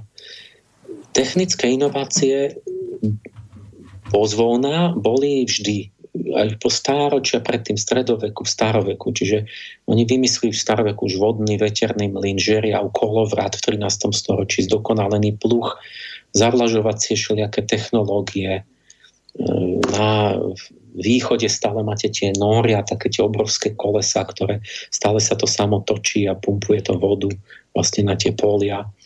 Tak, e, takže vždy boli nejaké inovácie také, tak len, len nie je tak prúdko ako v tej premyselnej revolúcii, ale nikdy nezlepšili životný údel obyčajného človeka. Jak to? Veď keď musíš nosiť vodu na to pole, ísť s vedrom k rieke a potom to doniesť niekde do prostred pola, tak to je predsa ušetrená práca, keď sa točí to koleso tam samo. A tečie to po nejakom žlabe. Tak by sa mal mať lepšie ten človek, ale nemá sa. No počkaj, ako nemáš? Ak si povedal, že od 18. či 19. storočia Nie, teraz hovorím o predtým, že, že čo ja ešte bolo pred priemyselnou revolúciou, uh-huh že tiež boli predsa technické inovácie, Aha. čiže není to tým, technické inovácie boli aj predtým, ale nezlepšili život človeka. No dobré, a niekto by ti povedal, že no ale neboli v takej miere zastúpené ako potom už od 18. storočia, že boli nejaké, a, ale len áno, kde ale tu? Veď keď bola menšia technická inovácia, tak mala, mal byť menší pokrok v tom zlepšení životu života, že by no. mal byť teda, hovoríme o reálnej mzde, že by mal byť majetnejší ten človek. Ale nebol nikdy tak jak v tom, tom, tom Babylone, že stále mal tých 6-7 kg pšenice. Mm. Pritom mal uľahčenú prácu na poli. To sú krásne výzvy, také hlavolami na celistvé myslenie. Že keď, keď nemusím mi tam zavlažiť to, to koleso, tak ja sa môžem venovať dvakrát viac pšenice dorobím, lebo mám polku práce urobenú. Mm. Takže musím mať 14 kg pšenice, nie? Jak to, že mám stále iba 7? No, prečo? Neviem. No lebo tých druhých 7 musím dať e, súrodencom, lebo vlastne to koleso nespôsobí, ono spôsobí, že mám dvakrát viac pšenice. No. Teda, teda, ale nie ja. Lebo ono spôsobí nie to, že budem ja mať viac pšenice, ale to, že budem mať viac súrodencov, medzi ktorých sa bude musieť rozdeliť tá pšenica. Čiže dôvod bol ten, že dôvod toho, prečo stagnovala reálna mzda po celé dejiny až takmer do nedávna, bol ten, že do roku 1800 sa ľudstvo nachádzalo v Maltusovej slučke, čiže v demografickej pasci. A každá technická novinka vytvorila síce prebytky, ale len na chvíľku, než ich pohotil rast populácie. Mm-hmm. A hustota obyvateľstva bola vždy úmerná produktivite pôdy. Čiže keď si mal lepšiu pôdu, lepšiu produktivitu, tak, som mal viac tak sa tam uživilo viac ľudí. Mm-hmm. Čiže produktivita neznamenala, že si menej hladný, znamenala len viac ľudí, čo sa uživia na hranici hladu. Čiže viac hladných ľudí. Áno, na, nadprodukt sa rozdelujú medzi viacerých mm. a reálna mzda vždy klesla späť na úroveň prežitia lebo však keď prežilo viac tých detí, no tak ich bolo viac. Mm. Čiže, čiže ľudia mali viac detí, respektívne viac detí prežilo, lebo mali čo jesť. A teda záver, inovácie pred 19. storočím produkovali ľudí, ale nie bohatstvo. Zvyšovali množstvo obyvateľov na Zemi. Mm-hmm. Napríklad hrubý domáci produkt v Anglicku sa od 14. do 17. storočia zdvojnásobil že vidíš ten pokrok technický, že dokázali vyrobiť dvojnásobok za tých, za tých 300, 300 rokov. 300, áno. Ale reálne mzdy zostali úplne rovnaké, lebo iba bolo viac ľudí. Čiže, Čiže tá slučka Maltausová, to si áno, že to, toto bolo. A, a, a tých viac ľudí znamená aj to, že že musím mať novú pôdu, ísť povedzme do vyšších polôch, a, a, a, ktoré sú menej úrodné a že, že nevýhodné veci a tak. Či, čiže sa to vždy vyrovnalo na takej úrovni, kedy zase ten počet obyvateľov mohol nejako tak minimálne žiť a, a viac už sa nezmestilo mhm. pri tej úrovni výroby a obmedzeniach. Potom v 18. storočí bola agrárna revolúcia, že oni už pred priemyselnou zdokonalili tak, že zdvojnásobili výrobu, lebo začali tie pluhy a ten, ten Jetro Tal vymyslel nejaký, nejaký stroj na pole, čo tá skupina tu, isto boli plagáty, že tu budú, či boli. A to bol chlapík, čo vymyslel nejaký orací stroj alebo sejačku, alebo čo. Zdvojnásobili si výrobu, produkciu polnohospodárskú, ale čo, sa, čo bol výsledok? Nič, iba sa zdvojnásobil počet obyvateľov v 18. storočí v Anglicku. Mzdy, ale, ale kedy sa zvyšili mzdy? V 14. storočí sa zvyšili mzdy v temnom stredoveku, kde nebolo, no, že, kde bol minimálny pokrok technicky, mm-hmm ale bolo to vďaka tomu, že bol mor. Polovica ľudí náhle zomrela na mor, no a ale tie, tie rozlohy tých, tých polí, tie majetky, tie domy, tie polia tam hm. zostali, tak sa rozdelili medzi preživších, čiže náhle všetci zbohatli hm. a na, na dvojnásobok, a, ale aj teda nedostatok pracovnej síly, že mzdy vystúpili na dvojnásobok, lebo nemal kto robiť. Jasné všetci v hrobe. A takže zrazu vtedy bolo, že stúplo na podstatne reálna mzda. Lenže to, bol ten, to je ten dočasný výkyv iba, že náhle bolo menej ľudí, tak, tak e, vďaka tomu hneď v ďalšej generácii majú viac detí, respektívne prežijú tie deti. Takže sa zakrátko ten príjem vrátil zase len na ten babylonský tú pôvodnú nejakú úroveň. A takže čo to znamená, tá, tá demografická pasca je to, že ľudská populácia sa regulovala rovnako ako v divokej prírode. V prírode to je presne takto, že zvieratá majú, majú mladé, je tam nadbytok v prírode, že majú tých mladých viac, než sa môže uživiť vždy. Mm a uživí sa toľko, koľko máš priestoru. Čiže keď je úrodnejší rok, prežije viac mláďat. Keď je viac lovísk, alebo ja neviem, že, že tam majú tí vlci viac zajacov z nejakého dôvodu, tak prežije viac vlčat. Keď je, alebo keď majú hraboše väčšiu úrodu, tak, tak sa najedia viac a bude viac myší. A, a keď je zlý rok, tak naopak, čiže tu, tu tá, tie, tá, tie ohraničenia prírodné regulovali presne počty každého druhu tak, že pôrodnosť a, a tak aj ľudí, že my sme boli pod, pod zákonom prírody. Pôrodnosť rýchlo priviedla stavy na hranicu prežitia vždy bolo viac ľudí narodených, než mohlo prežiť a úmrtnosť, živelné pohromy, sucho, vojny, e, epidémie ohraničovali a určovali počet živých. Proste vyhubili buď viac alebo menej ľudí po tú hranicu, koľko mm-hmm. sa zmestilo vlastne na zem. Napríklad ešte 1845 v Írsku bol veľký hladomor, pleseň napadla zemiaky, keďže oni dosť chudobní jedli hlavne zemiaky, tak im ubudlo, ja neviem, ako keby im ubudli štvrtina potravín. A to znamenalo bezprostredne, štvrtina ľudí musela zmiznúť z povrchu Írska. Hmm. Lebo bolo o štvrtinu menej potravín. Ako zmizli?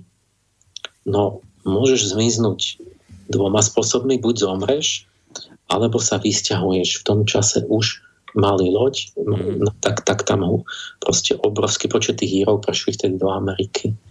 Proste ale z Írska museli zmiznúť, lebo tam bolo menej potravín. A, takže časť sa vysťahovala.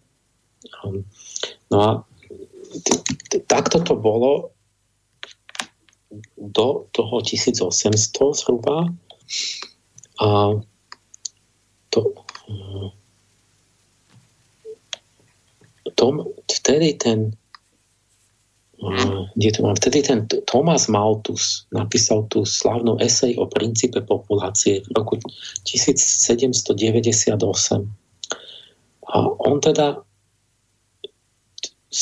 toto pochopil a hovoril, že tak vášeň medzi mužom a ženou je od prírody vždy silná, bude mať nad ľuďmi moc, oni vždy budú mať veľa detí. Mm-hmm a populácia sa bude množiť geometrickým radom, lebo keď dvaja majú eh, neviem, jeden má dve deti, dve deti majú štyri deti, štyri deti majú 8 detí, tak to je to geometrický rast. To je ako niečo na druhu, dve na n tu stále. To je tých 16, 32, 64, 128, 256 a hneď ste. A, a hovorí, ale možnosti obživy rastú na najvyš aritmetickým rádom. Lebo ty, povedzme, obrobíš ďalšiu časť pôdy, ale potom už je skalnatá, potom už je tam zima, lebo už je to, alebo, už, alebo konec, že už nemáš ďalšiu, alebo niečo trochu zlepšíš, tak sa ti urodí o polovicu viac, keď si šikovný, ale nie, nie 60 krát viac. A preto z toho matematicky vyvodil, že tá geometrická krivka vždy predbehne v nejakom bode dosť rýchlo tú aritmetickú krivku, postupnosť. Hmm. A preto je vlastne matematickým zákonom, že preľudnenie, katastrofy a tieto veci sú nevyhnutné, vždy k ním dôjde hmm. a sú neodvratným osudom ľudí. Vojny, choroby, hlad musia skresať populáciu do reálnych medzi. Čiže on povedal, že, že proste nastane preľudnenie, tie, tie, tie prostriedky obživy tu nie sú a nech si to ľudia zdôvodňujú akokoľvek, proste dojde k tomu, mm-hmm. že ten jeden toho druhého sa pohádajú, napadne ho, vymyslia si nejakú zámienku, popijú sa o tie, o, v tom nedostatku. Mm-hmm. Takže dojde k vojne, alebo, alebo to urobí príroda, že ochorejú, podvyživení. A tým sa vlastne populácia dostane zase do nejakých rámcov udržateľnosti. A tým sa dostane do, mm-hmm. jak v prírode, že vyhynú tí, čo neprežili Hej. už. A teraz, teraz my si my, my teraz toto je zaujímavý moment, že my hovoríme, ale Malthus nemal pravdu. Lebo vidíme, že to dneska nemusí byť tak, že nemusíme tých ľudí hubiť e, buď vojnami, alebo príroda ich nemusí hubiť, že uh, a teraz ale dávajte pozor, že Maltus Maltus mal pravdu.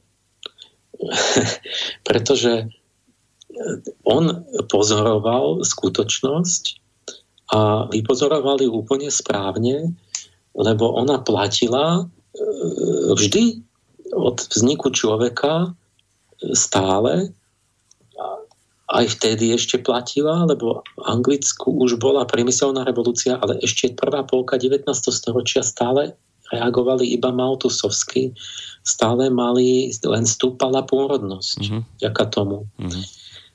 A, čiže Maltus bol vedec. On e, správne vypozoroval a matematicky vyjadril to fakty, to, čo sa naozaj dialo, ako to naozaj bolo vo svete a to platilo pre celé dovtedajšie dejiny až po život. Práve za Maltusovho života, keď on to pochopil, to práve prestalo platiť. Prvýkrát v dejinách Zeme.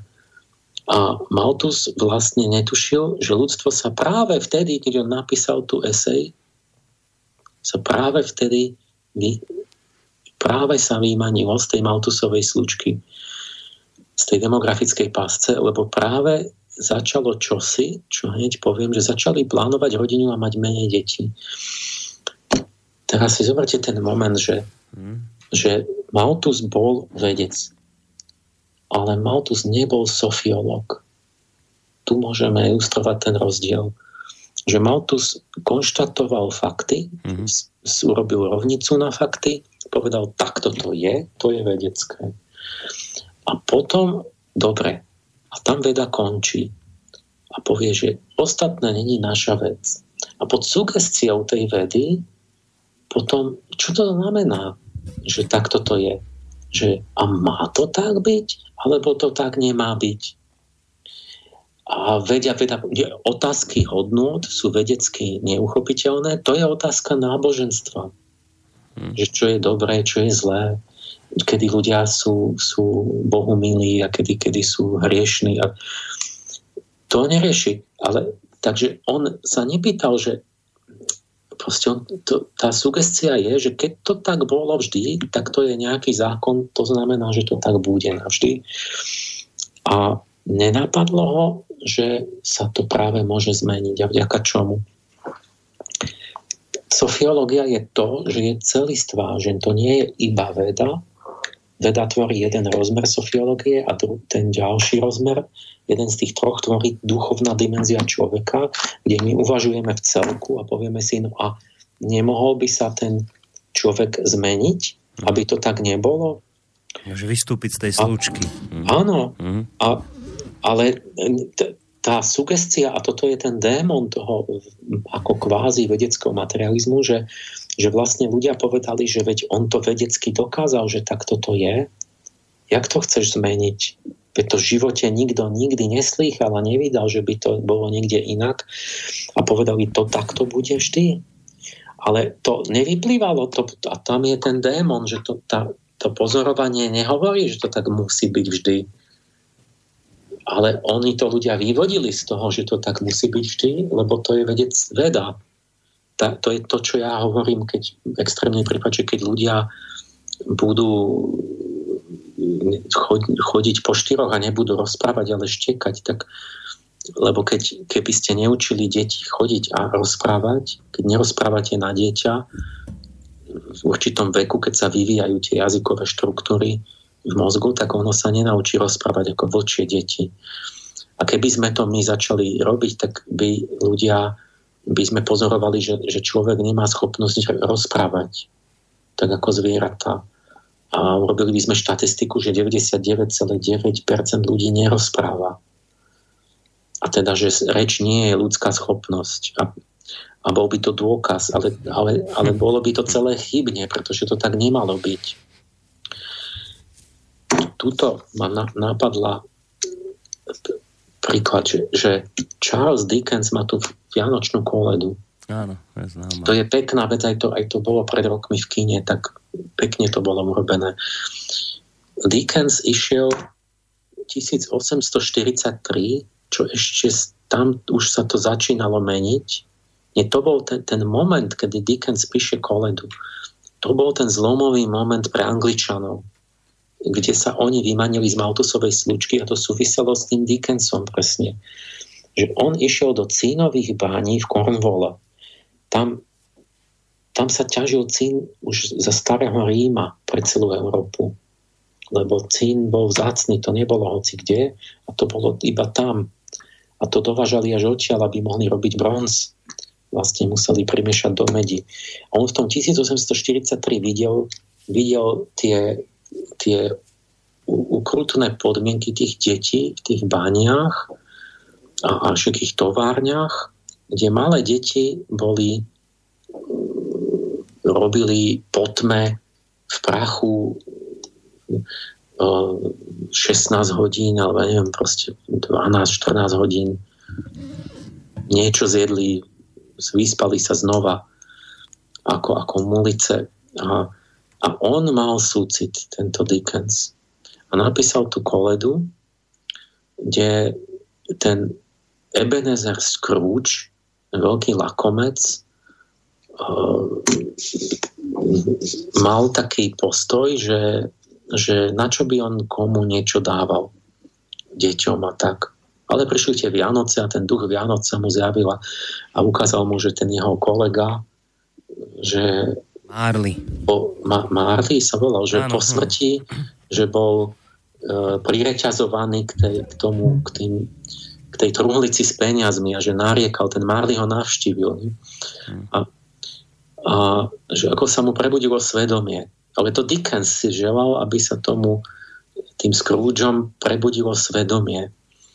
Lenže tý, ten, ten, ten Dickens bol, bol iba taký idealista, ktorý to zo socitu hovoril. A tí Scroogeovia uh, reálni, ktorí boli vzor pre tú jeho postavu, tam, tam bol skutočný vzor toho Scroogea, ktorého Dickens poznal a s ním debatoval.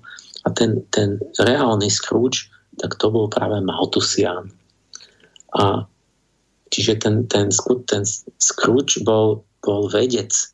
On k tomu pristupoval vedecky a keďže bol Maltusian, tak vlastne od, odbil toho Dickensa tvrdou realitou, matematickým argumentom, že vlastne je úplne zbytočné, keď dáš nejakú zlatku alebo aj truhlicu zlatiek tej chudobe na tie chudobné deti, ktoré tam mrznú, sú hladné a aj umierajú, lebo tam v tej kolede ten jeho zamestnanec má nejakého toho synčeka, Áno, Olivera, či kto že ktorý potom teda je na pokraji úmer, je, že zomiera a mohol by ho zachrániť ten peňažtek od toho Scroogea, ktorý má plnú truhlicu. A ten Scrooge skutočne povedal tomu Dickensovi, pozri sa, ty nevieš rozmýšľať, nečítal si Maltusa, ja im môžem dať aj celú truhlicu. Keby ja som mal ešte 100 tých truhlic, tak oni budú mať iba viac detí a, a budú rovnako chudobné. Znova budú rovnako mm. utrhané, chudobné, hladné a budú zomierať. Čiže nič sa nedá zmeniť a preto je to zbytočné. Proste veci sú takto, jak sú. O, to, no a to teraz si to predstavte, že on mal vedeckú pravdu. Toto sú tie zvláštne veci, že, že že a, a predsa to vlastne vôbec nebola pravda. A ten Dickens mal pravdu, že ten súcit, ale nie len nejaký súcit plány, ale to, že nastala nová myšlienka, oni začali dávať namiesto do továrne tie deti do škôl, tí Angličania vtedy okolo toho 1840. A nastala najväčšia udalosť v ekonomickej histórii sveta, proste ten ten čo jedného, čo dostal Nobelovú cenu, som zabudol meno, za ekonómiu. V podstate sa udiala len jediná veľká udalosť v dejinách ekonomiky v histórii a to je tzv. veľká divergencia alebo veľký únik z chudoby. Začala, a ten sa začal v severozápadnej Európe pred asi 200 rokmi. A to, to je to, čo sme hovorili, že zrazu začala rásť reálna mzda. Za jedno storoč, to začalo v severozápadnom kúte. Nič poviem, ale ako. Za jedno storočie to vtiahlo zvyšok Európy, čiže do konca 19. storočia zhruba aj Severnú Ameriku. Za ďalšie storočie, za 20. to vtiahlo Áziu a Južnú Ameriku do toho úniku z chudoby. A Afriku z časti, ale tu ešte nie. Iba tak to z časti. Tá je ešte stále v tom v tej Maltávcovej. Uh-huh. Časť Afriky stredná. Čo to je tá, tá divergencia veľká? Tak je to komplex navzájom pre, prepojených zmien, ku ktorým patrí industrializácia, urbanizácia a demografický prechod. A ešte neviem čo všetko. Ale povedzme tieto tri a vďaka ním ľudstvo poprvýkrát vystúpilo z toho začarovaného kruhu a začala rásť nielen produkcia celková, ale produkcia na jedného obyvateľa. Čiže ten človek začal byť bohatší. Čo, jak sa to udialo? No, my pozorujeme, že ako sa to dialo, výroba sa zefektívnila, vyrobilo sa viac, väčšina obyvateľov sa presunula z vidieka do miest, povedzme aj kvôli práci alebo z nejakých dôvodov. Teraz zároveň pokrok hygieny, hygiena znižila detskú úmrtnosť, čo by znamenalo, že práve že by malo byť viac ľudí. Hmm. Teda akože sa nejaké choroby odstránili, ale čo ešte by bolo horšie, ale pôrodnosť, ale, ale že ešte by, že keď, keď jak v Afrike, že my sme tam priniesli hygienu a oni potom majú z toho problém lebo zrazu majú priveľa detí. Predtým tie deti zomierali, to nebol hmm. problém. A teraz je problém, že strašne veľa detí. Tak to by bolo ešte horšie. Ale, ale tá pôrodnosť klesala tak rýchlo, že aj napriek tej zniženej úmrtnosti zrazu bolo oveľa menej ľudí. A ľudia sa začali sobášiť neskôr, teda nemali 15-ročné deti a tak, ale proste ja neviem, že v 30 sa ten gentleman oženil a tak. A mali menej detí potom v tom manželstve, do ktorých viac investujú. Čiže tu sa zmenil celý ten nejaký vzorec kultúrny, ktorý sa dá vyjadriť tak, že v tých zaostalých krajinách predtým a dodnes v tých zaostalých sú deti zdrojom príjmu. Čiže dieťa, dieťa nie je cieľ, ale prostriedok. Rodič má čím viac detí, lebo ho živia to sú jeho poskoci a pracovníci. A preto ich nechce dať do školy, pretože, pretože tie deti majú prácu, oni sú zamestnané. On, čiže keď, čím, keď mám 5, 10, 15, čím viac detí, tým lepšie, lebo vlastne to sú, oni, oni na mňa robia. To, že zostane analfabet, že nie je do školy, veď učili, aby ja som sa mal dobre toto je postoj dodnes ľudí, kde káde v tých, tých juhovýchodnej Ázii a, a v Afrike. Ale aj u nás by si takéto a... komunity našiel určite na Slovensku stále, ktoré takto no tak do, do istej ja myslíš nemenovanú komunitu? Hej, radšej nemenovanú, aby zase niekto Aha. nepovedal, že ich rasizmus a niečo podobné, ale keď sa pozrieš e, do tých osád, koľko je tam detí a ako sa vlastne nevedia vymaniť z tejto chudoby, tak je to presne ten istý princíp. A, a, áno, no je to ten, ten vzorec, ale aj keď u nás tak až do nejakej miery viac menej, ale že u nás, tam, tam proste je to naozaj systém, že oni normálne proste tých 9-10 ročných, že oni chodia do zamestnania, oni, oni, oni idú do práce ráno a prinesie tie peniaze vlastne tomu rodičovi, ktorý už tam, neviem čo, už povedzme ani nevládze pracovať. No a týmto, keď budete tento vzorec platil dovtedy, tak, tak vidíte jasné, že ten kruh biedy sa stále reprodukuje, pretože ten rodič udržuje to dieťa blbé v podstate, aby, aby na ňo robilo. A vo, v tých, tie vyspelé krajiny tam sa to otočilo, že rodič slúži dieťaču a nie dieťa rodičovi. Má menej tých detí, ale sa pre nich obetuje ešte a dáva ho do škôl, a aby to dotiahlo ešte ďalej než my, než my rodičia. Tak sa rodič teší, že jeho dieťa zrazu má vysokú školu, keď on ešte mal iba maturitu a tak. Čiže my sme zmenili vôbec zmysel a postoj a vzorec, že o čo ide a otočili sme to a vlastne jedna generácia sa snaží podporiť následujúcu, aby tá bola lepšie na to, menej horšie. Než... A teraz, čo je čoho príčinou, že, že vo vyspelých krajinách to, to sme boli vyspelí, tak sme začali to robiť? Nie. My sme začali byť vyspelí tým, že sme to začali robiť. Čiže ten vzorec je popísaný. To zase popísali odborníci, že čo všetko sa s tým spájalo, čo sa dialo, ale, ale záhada zostala, že a prečo sa to všetko stalo, čo bolo hybnou silou, ako sa to začalo, kto, čím to bolo spôsobené, že zrazu po tisícročiach iný, iný vzorec, iný, iné, že sa deje iné. A na tom sa tí sociológovia vlastne nedohodli, že prečo sa to celé začalo, ten, ten prechod. A keď sa na to pozrieme zbliž, no, urobíme hudbu. Dajme, dajme, urobíme. presne tak. Urobme tak, že teraz sme skončili pri tom, že áno, že, že to vďaka čomu sme z tej Maltusovej slučky boli schopní uniknúť, je to, že ľudia začali že viacero faktorov tom je, ale ten zásadný faktor je, že ľudia začali inak rozmýšľať, že nešli tou starou cestou, že ako náhle mám niečoho viacej, tak mám viacej detí, a len viac hladných krkov. Zač- začalo sa to celé inak zrazu robiť.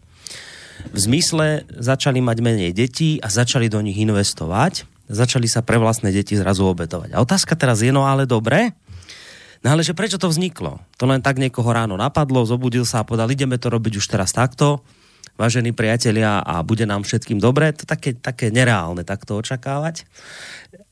Emil vraví, že ešte sami sociológovia sa na to nezhodli, prečo vlastne táto zmena, by som povedal, paradigmy do vtedajšej prišla.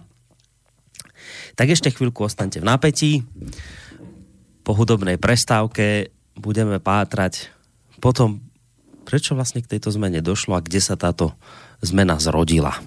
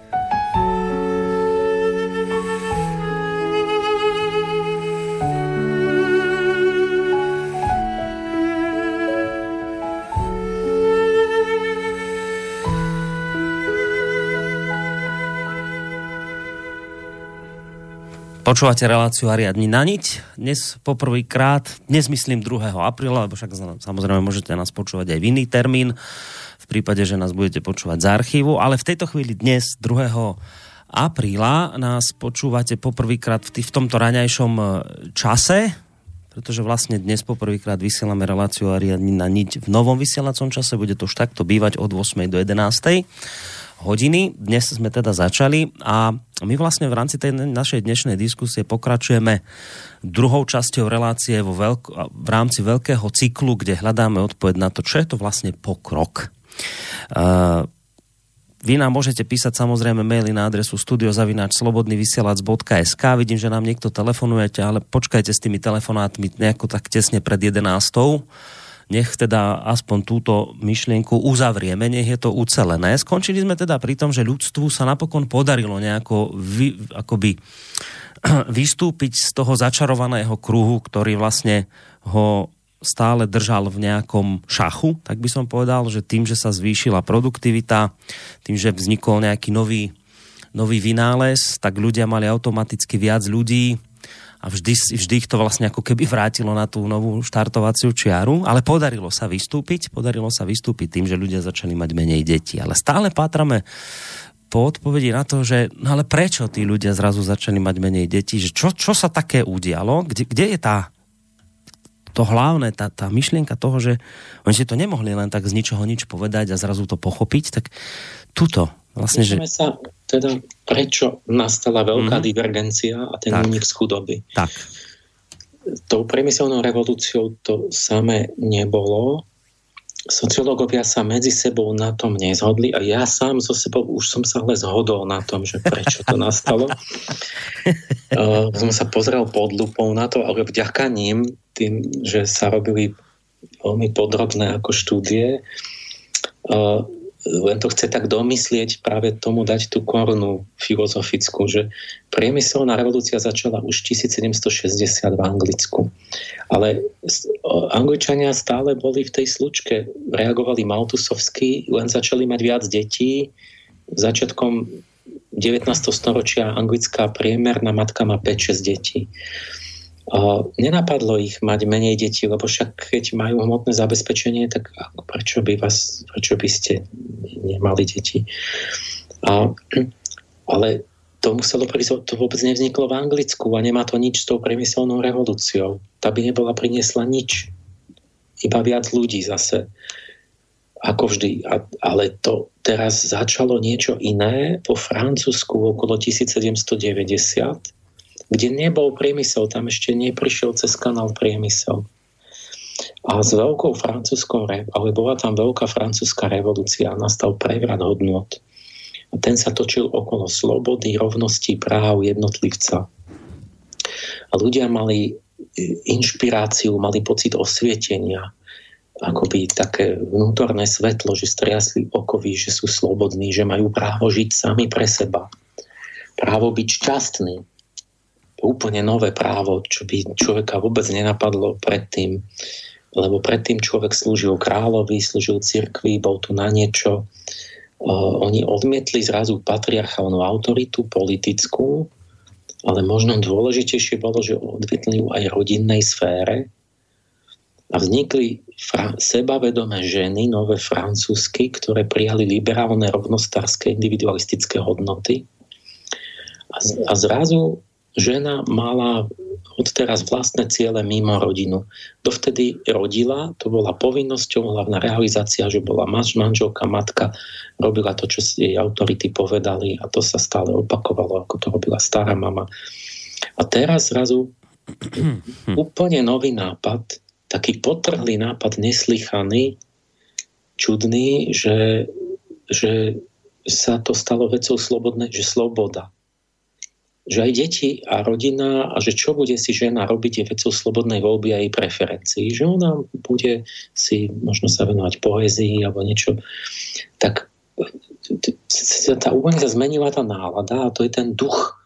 Toto bol duch Venu, Venuše. To, čo keď v tom, v tom tých cykloch tých, tých anielov a Venuša spôsobuje to, že, že aj u čím viac jej máte, tak tým väčšia je akoby tá uh, menej deti majú už zvieratá. Na Francúzsko, teda vo, z, z Francúzska prišiel ten demografický prechod, ten nevrat, ten pokles pôrodnosti, čo je fascinujúci jav záhada pre vedcov, že to je, že zrazu začne klesať pôrodnosť z nejakého novej príčiny a, a jak to začne, je to nevratné, že to už sa nedá zvrátiť naspäť. Hoci nikdy predtým to nebolo. Vždy bola pôrodnosť stúpala, koľko sa len dalo, kým ľudia nezačali zomierať. A no, ten, čiže toto je kultúrny vzorec, ktorý sa začal šíriť z Francúzska a očividne môžete sledovať, ako sa to šíri z provincie do provincie pozdĺž lingvistických bariér.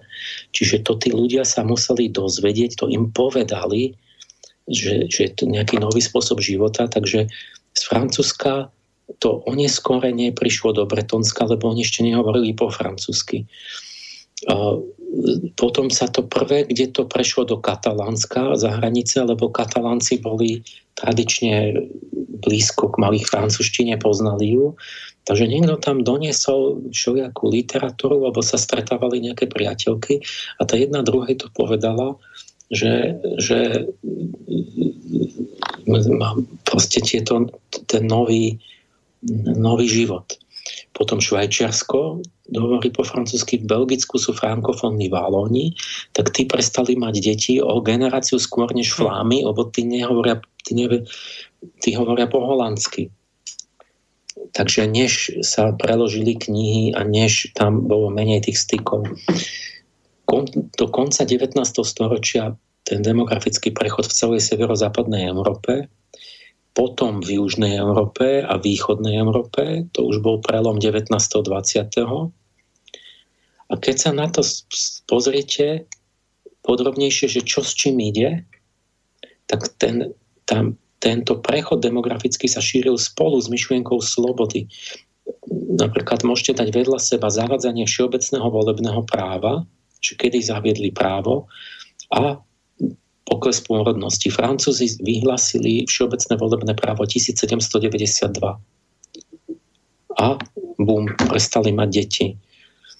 To je vyjadrenie tej, tej myšlienky slobody, že ty tu nie si na to, aby si robil, čo ti druhý povedia, ale že ty si povieš, že čo ty slobodne pokladáš za budeš voliť.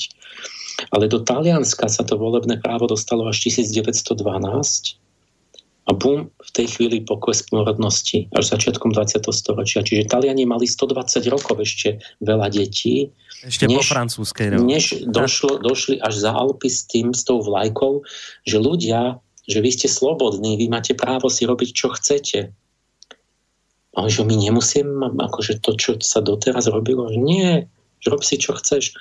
Tak buď venuj sa sebe, venuj sa nejakej niečomu aj, aj nielen proste reprodukcii života, ale nejakej kultúre alebo niečomu, čo chceš. A to, to, to, to je spojené.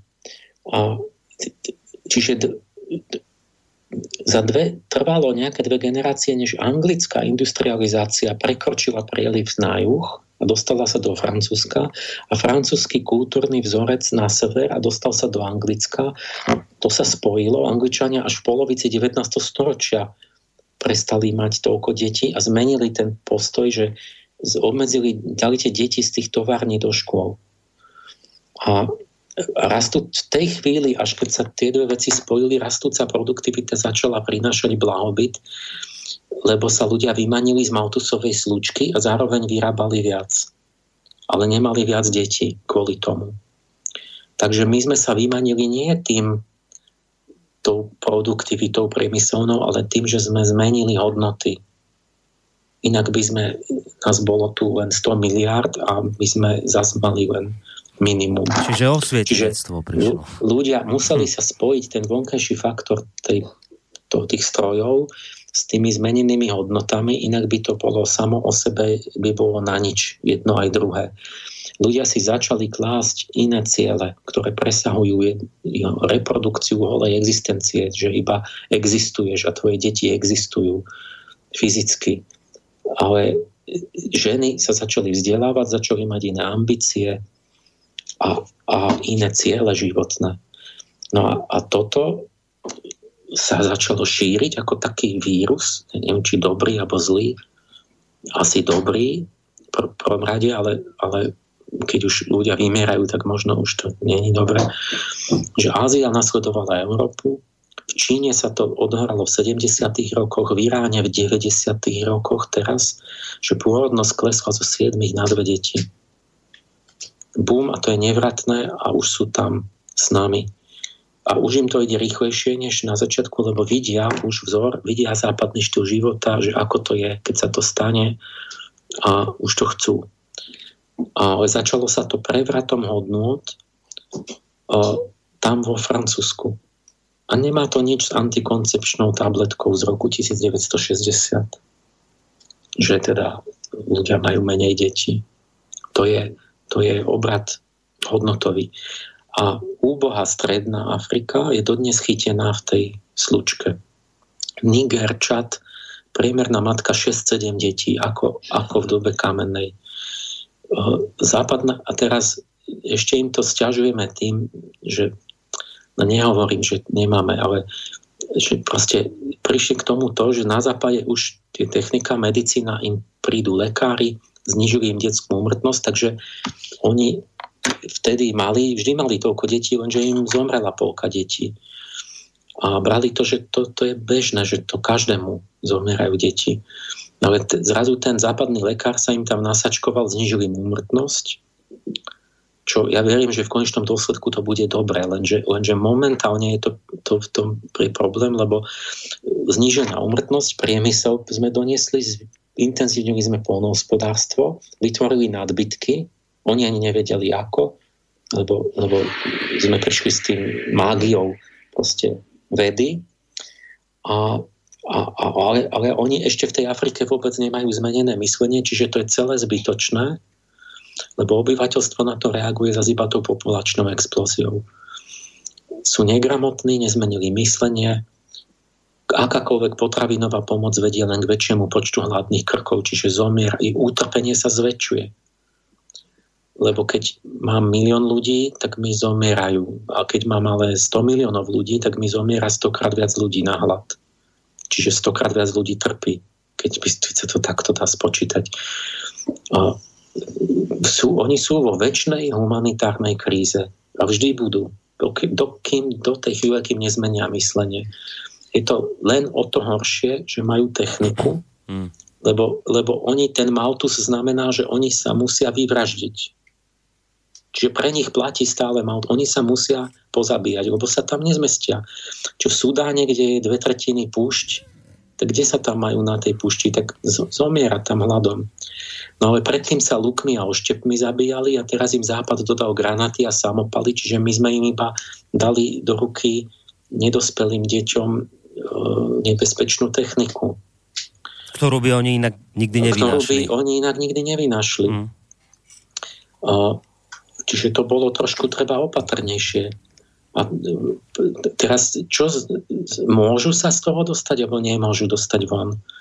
No tak pravda, že sa môžu, že treba v to veriť a že v princípe sa určite môžu, ale, ale že aj tá Afrika sa mení pomaly, zrejme, tak niektoré štáty sú ďalej, lenže pochopme na tomto, že nič sa nezlepšuje automaticky, ale len vtedy, ak je to zároveň sprevádzané zmenou hodnot. Bez tej zmeny to ostatné ne, nepomôže príklady. V roku 1950 Sýria mala, Sýrčanov bolo toľko, čo Slovákov. Teda pred jednou, jedným životom ľudským. Slovenská populácia sa odvtedy za 70 rokov zrastla o, iba o polovicu. Čiže je nás príbližne toľko tiež. Ale Sýrska za ten istý čas explodovala na 6 násobok. A polosuchá krajina tak samozrejme, že keď v takej polosuchej krajine, kde, kde sotva niečo rastie, zrazu príde 2-3 roky za sebou menšie zrážky a tam zrazu je 6 násobok ľudí, čo tam bolo nedávno, no tak to nezostane kamen na kameni, ale nastane sťahovanie národov, lebo sa pohnú hladný niekam. Alebo pod hrozbou tej vojny, ktorá, lebo, lebo je núdza. To isté Sudán. Teď si predstavte, že by Slovákov bolo teraz zrazu 25 miliónov. A, ale ešte k tomu, že polovica Slovenska by bola púšť, kde nič nezasadíte. No nemali by sme problémy? Nepotrebovali by sme pomoc? Nemali by sme humanitárnu krízu? No samozrejme. Kde, kde by sa tí, jak by žili tí, tí ľudia? O, takže a kto by nám potom pomáhal? Sirčania alebo kto? Sudančania? Čiže to, to, sú, to sú blbosti, že to riešenie, že áno, pomáhať treba, ale to, ne, to nič nerieši z, z dlhodobo, alebo to vôbec v princípe nerieši tú vec. V 1970 Nobelovú cenu dostal Norman Borlaug. To bol otec zelenej revolúcie. On sa zaslúžil o intenzifikáciu polnohospodárstva, to, že zvyšovali výnosy.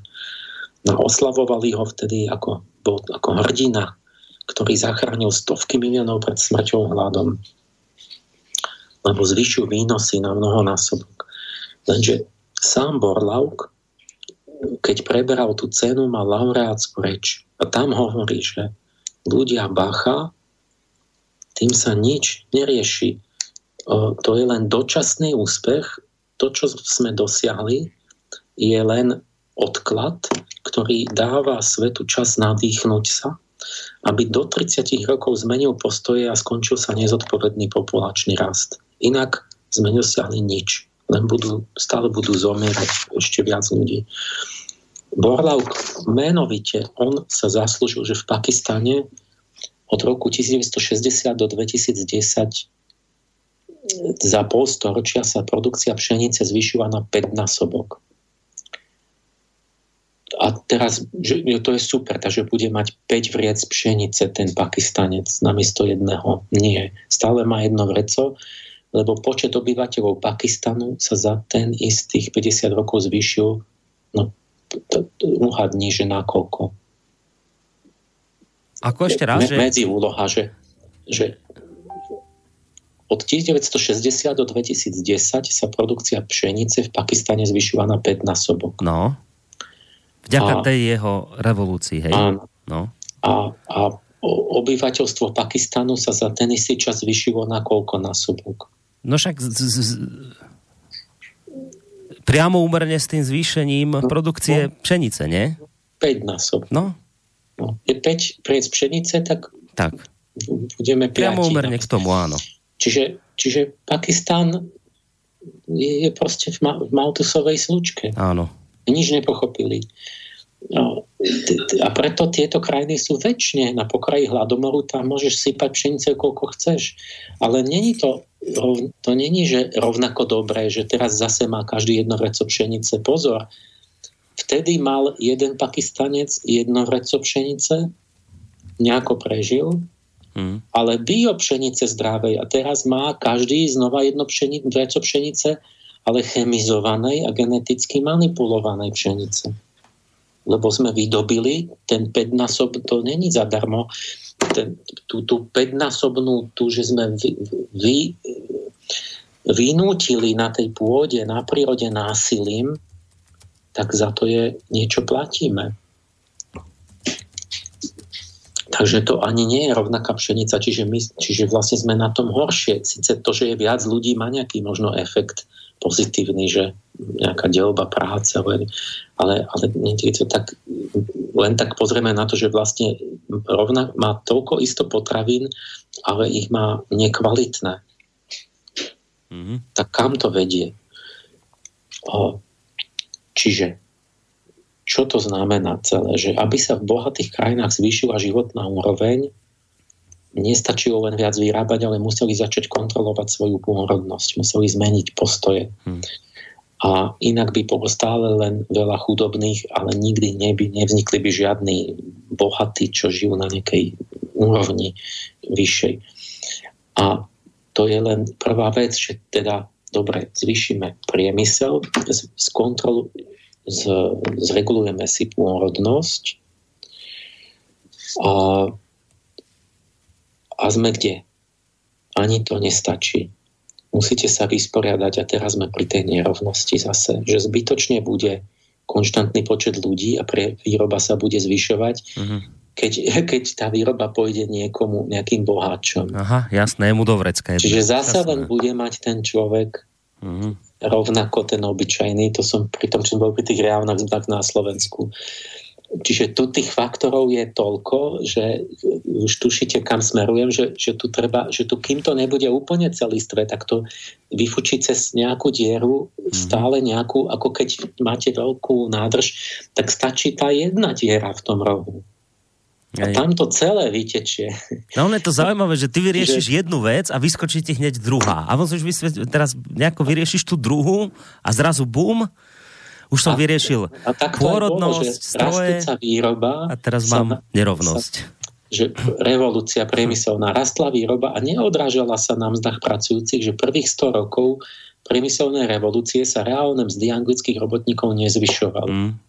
Sila páry strojov už násobila produktivitu, ale kapitalista si, si nechal celý nadprodukt pre seba a robotníkovi dal to, čo vždy životné minimum potrebné na reprodukciu pracovnej sily, teda práve toľko, aby sa udržal na nohách a bol schopný prísť na ďalší deň do práce. Viac? Prečo by mu dával viac? Však si to mohol nechať. Však to boli jeho stroje, jeho továreň, toho majiteľa. No a na toto, toto je ten bod, ktorý podrobne rozobral nahnevaný Karol Marx vo svojom kapitáli že majiteľ výrobných prostriedkov si necháva všetok nadprodukt a, rob, a vlastne ten robotník z toho nemá vôbec nič. Čiže celá priemyselná revolúcia je úplne na kočku. Mm-hmm. Naopak nie zhoršila postavenie robotníkov. A, vlastne tým sa ešte zhoršili podmienky, lebo... Áno, a, a drasticky. Mm, museli tvrdo čiže, pracovať čiže, zrazu. Lebo, lebo stroje im vzali, lebo po, po, oni boli nejak zamestnaní doma, na vidieku a tak.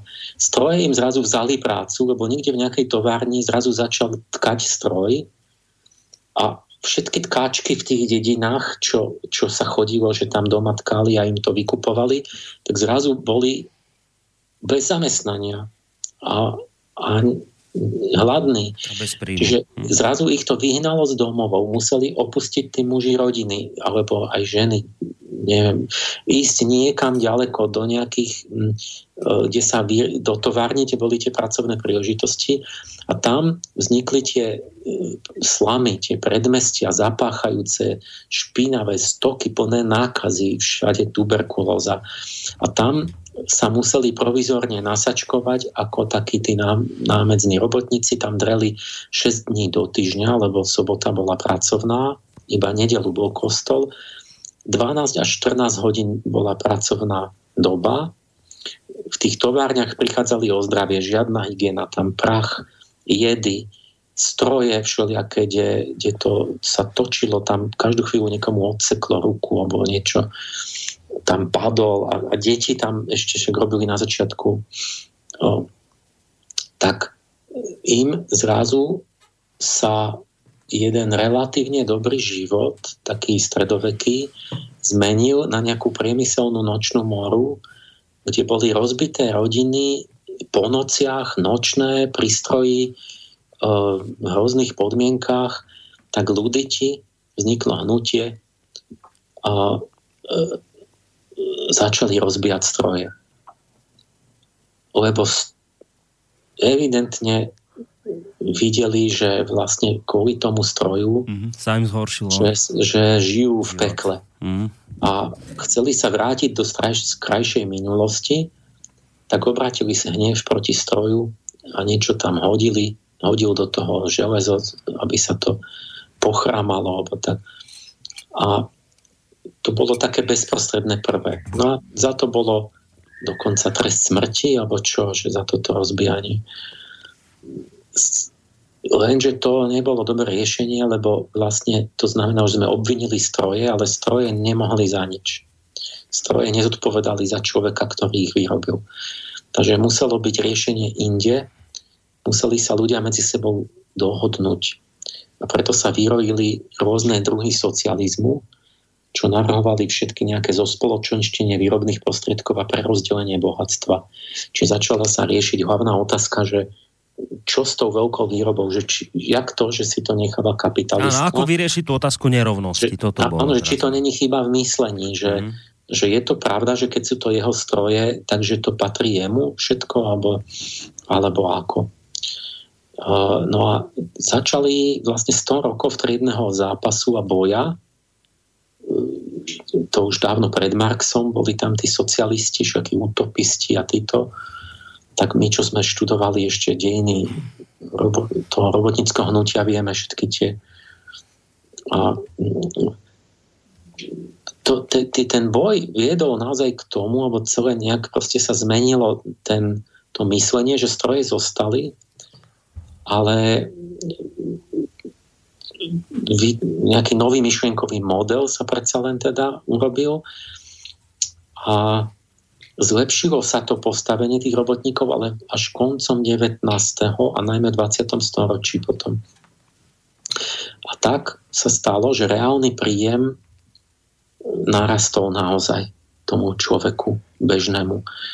Ale naše poučenie nerastie vďaka samotnej produktivite, nerastie ani vďaka tomu, že je menej ľudí na svete len kvôli tomu, ale rastie aj kvôli tomu, že sa muselo zmeniť myslenie aj, ta, aj čo sa týka nerovností medzi mhm. ľuďmi. A, a ani to nestačí, lebo len čo sme to prekonali tú nerovnosť vďaka tým zápasom triedným, že sa to tak prerozdelilo trochu rovnomernejšie, tak uh, prekonali sme pút rozmnožovací, pút sebecký, no ale aj pút ničiť. Sme museli prekonať, lebo len čo sme trošku tak sa pohli, zbohatli, vyspeli, tak zrazu to na západe ľuďom hneď vstúpilo do hlavy a ovládli Zemegulu. Zrazu sme boli bohatí, mocní, silní. Ten priemyselný západ tak zmocnil tým, že vyriešil týchto niekoľko dilem, že ovládol Zem. To bolo okolo 1900. Európa dobila Zem. Všetko boli európske kolónie, skoro takmer. Alebo pod hegemon my sme boli, že sme diktovali každému, čo musí. Ešte aj Číne. No a chvíľku sme dostali takú moc, tak nám stúpla do hlavy a vrhli sme sa do svetových vojen, hm. ktorej sme celú Európu lahla popolom. A, a sme sami seba zdeštruovali úplne. A pohotili tú, tú obrovskú produktivitu sme pohotili a obratili proti sebe samým, lebo čo? Lebo presahovala úroveň našich cností a mravne sme ju neuniesli. Takže začali sme mať megalomanské proste Angličania mali imperium, Nemci chceli mať imperium a, a začali všetci chcieť vojnu. Uh, takže znova sme padli, že Európa padla na tých vojnách a teraz ideme do úzadia, sme, sme akoby krachujeme, že nás predbiehajú iné krajiny, dobiehajú a predbiehajú lebo sme to mravne neuniesli. A to sme zase pri tom, že vlastne nemôžeš predbehnúť v tej zdanlivej realite tú podstatnú realitu a to vlastne je mravná štruktúra. Lebo sa stane čo? Nie, niečo sa stane, že sa, že, že sa to zase zrúti. A to, tá, tá, takže tá, tá ilúzia materializmu je, je v tom, že my to oddelíme a myslíme si, že ako vo fyzikálnom pokuse, že, že oddelím to od všetkých podmienok a, a poz, tam platia zákony mechaniky. A my sme uverili tomu, že, že ľudia povedia však stroje sa budú točiť a produkovať bohatstvo aj pre necnostných. Na čo ty tu rozprávaš o cnosti, že keď má niekto stroj a vyrába, má peniaze a tak.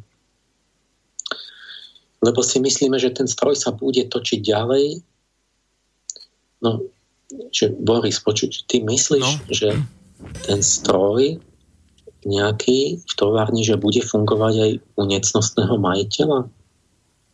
No, fung... majiteľa niekoho? No fungovať bude.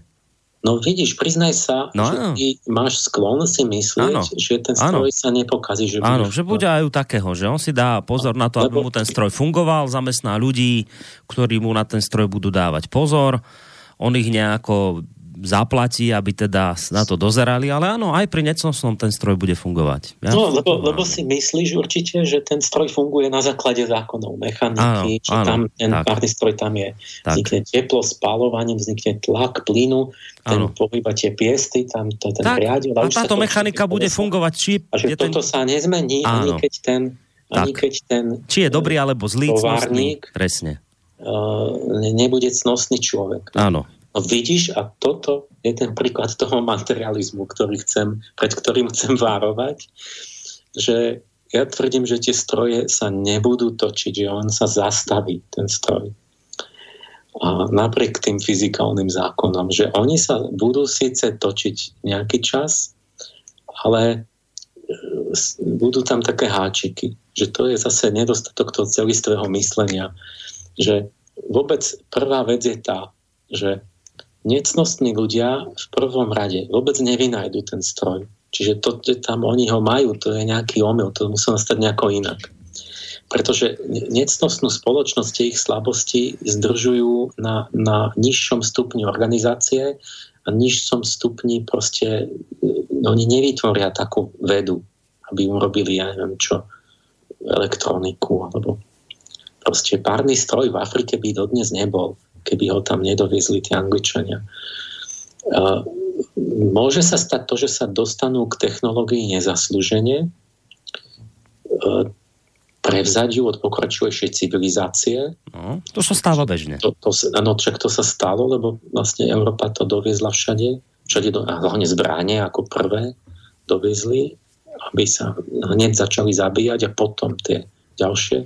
Čiže najprv ten krakatit sa mm hneď vyvážal. A, a, alebo ešte smutnejšia vec, že môžeme zdediť nezaslúženie vyššiu technológiu po vlastných starých otcoch, ktorí, sta, ktorí, boli, ktorí predstavovali mravne vyššie stojacu civilizáciu.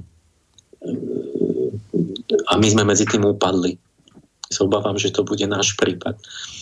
Takže do, dojdeme k nezaslúženej technológii tak, že že, ktorú vyrobili naši prastarí otcovia, ktorí mali, mali väčšie cnosti.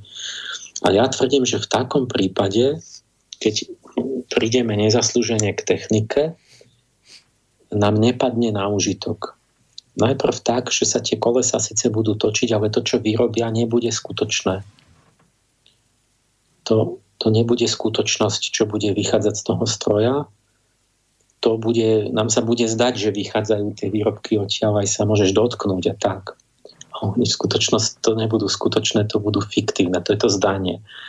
A obratia sa ako v rozprávke to ukradnuté zlato na piesok. Že myslíš, že ho tam máš a pozrel si sa a jedného dňa to otvorí, že tam piesok v tej truhlici. Pretože si ju ukradol. A pretože si nebudeme vážiť ten tú technológiu si nebudeme vážiť, vyplýtvame to na nezmyselne, alebo nás o to niekto oberie, alebo sa, niečo sa stane zlého. Buď nám to nepadne na užitok, že to nezmyselne použijeme, alebo niekto príde nás opinka o to. Alebo keď nám to zostane, tak sa rozšíria nové neduhy a výdavky nezmyselné, že, že ľudia začnú jak, že tučnieť, jak sme hovorili, alebo hoci čo nejaké neresti alebo, a tie pohotia a anulujú ten možný pozitívny potenciál toho, toho stroja. No, Emil, a máš na toto, tá, ja, lebo ja teraz s tebou nesúhlasím, ja som ten materialista, ktorý tvrdí, že to bude fungovať, aj keď to bude u zlých ľudí. Máš na toto tvrdenie nejaký príklad z minulosti, keď by sa niečo takéto udialo, že sa to otočilo proti ľuďom? Uh, vieš čo, ja budem dávať, ešte, ešte budem sa do toho pustíme, že budem dávať samé také príklady. Že v ďalšej relácii sa no, k tomuto dostanem. No, no asi áno, v ďalšej bude ich plno. Dobre, dobre. Posledný, to ešte posledný myslieť. spôsob, čo tu mám, že, že alebo sa ten nesaslúžený dar nakoniec použijú proti sebe navzájom, to je ten príklad tých svetových vojen. Čiže ja tvrdím, že keď nemáme určité cnosti a prídeme k tomu technickému tej technológii, takže ju máme nezaslúženia, že sa nám to pomstí A kedy, čiže vzniká otázka, že kedy je to zaslúženie a ke, čím by sme si to mohli zaslúžiť, aby sa technika neobratila proti nám. Alebo aby nám, povedzme, naozaj prinašala skutočný pokrok a užitok. A tam si myslím, že, že treba povedať, že aj tá čisto technologická zložka, my sa dívame, že to je nejaký stroj, že to je ten ale to je iba zhmotnená cnosť, to je zhmotnený duch. Aj ten stroj, ten párny stroj, že vynález, vynálezy sú zhmotnené myšlienky. Ľudia ako Newton alebo ten James Watt museli vyvinúť veľkú mentálnu osobnú disciplínu, aby dokázali vytvoriť niečo nové. A to sú ľudia, ktorí sú ako výkvet svojej spoločnosti, ktorá ako celok, povedzme to Anglicko, muselo dosiahnuť nejaký stupeň vedomia, odkiaľ ešte tí najlepší z tých, najle- pomedzi nich, e, tí najlepší synovia sa načiahli po hviezdách a objavili niečo. A títo, jedine títo tvorcovia sú podľa mňa mravne v súlade s tými strojmi, keby ten vynálezca sám používal svoj vynález, nebol by mu nebezpečný. Pretože on už musel úkuť vlastnú osobnosť a dokonaliť sa umerne tomu, čo, mu, čo vynašiel. On, on musel byť na takej úrovni. A inak by to nevynašiel. A toho chráni pred tým, že on tomu rozumie, on vie, ako k tomu došiel. Že mm. tak. Ale teraz je tam ten problém, že čo s tým, že bude používať on sám, že každý bude mať vlastne teraz fajn by bolo, že každý by mal párny stroj až vtedy, keď ho sám objaví. Alebo že by som mal benz, diesel, benzínový motor až individuálne, keď dokážem objaviť ten mm. motor. To, to, by, to, by bolo veľmi, to by bolo v niečom ideálne. Lenže je sa to tak, že my si odovzdávame tie vynálezy a už keď to ten, ten vod odovzdá svojim krajanom Angličanom, ktorí sto, stoja ten priemer Angličana niekde o stupeň nižšie, tak už je problém, už je to pokušenie pre tých krajanov jeho. No ale keď to odvezie do, do, do Afriky, tak pre kultúru na celkom inom stupni, ktorá bola v kamennej dobe alebo v nejakej dobe bronzovej, nie, boli v železnej dobe, železo vedeli už, tak ale vlastne staroveku, tak to môže byť priam pohromou. Ten skok, že ty dovezieš techniku, ktorá je výsledkom určitého stupňa vedomia do civilizácie, ktorá je na, na, na, na o tri stupne nižšie. Tak tým hrozí, že si niečo urobia. Ako mm-hmm. keď, ako deťom, keď neviem, že atomová zbraň, tak bolo veľmi na vaškách, že či sme boli zreli, či sa nezabijeme tým. Mm lebo tam ten jeden to vynašiel nejaká hrstka tých špecialistov, lenže to, to, ten, ten bežný celkový človek priemerný na Zemi, akože tomu sa ani nesnívalo o, o, o nukleárnej fyzike. A, a, čiže on bol na úrovni, kedy nebol na to zrelý, a, ale z toho istého dôvodu by ani nemohlo nikdy ho napadnúť, že sa dá zostrojiť atomová bomba. Takže toto je veľmi problematický jav, čo kedysi bol ošetrovaný tým, že, že zasvetenci mystérií boli prísne viazaní, že nesmeli e, profanovať poznatky. Tie poznatky zostávali u kňastva a u tých zasvetencov a bežný človek ich nesmel vedieť. A, a zdôrazňovalo sa, že to je, musí byť spojené s mravným niečím a, a nie, že sa to každému rozdá aby to použil na zle. To je hlúposť. A ja si myslím, že to je pravda. Len neviem, ako to máme urobiť. Neviem si to technicky predstaviť, aby som najradšej urobil to, že, že, by, že by každý jak si mal, mohol používať iba tie vynálezy, na ktoré mravne dospel, že má na to nejakú tú mentálnu, že to chápe, že teraz to, len to technicky si to fakt neviem predstaviť, že že, čo by, že či to vôbec je možné, alebo ako niečo. My by sme si mali uvedomiť, že tu tento problém je, že to by znamenalo, že, že ja neviem čo, že keby nerozumel tomu spalovaciemu motoru, tak by, tak by si nemohol kúpiť benzínové auto. alebo že kto by nevedel základy matematiky, tak by nemal počítač.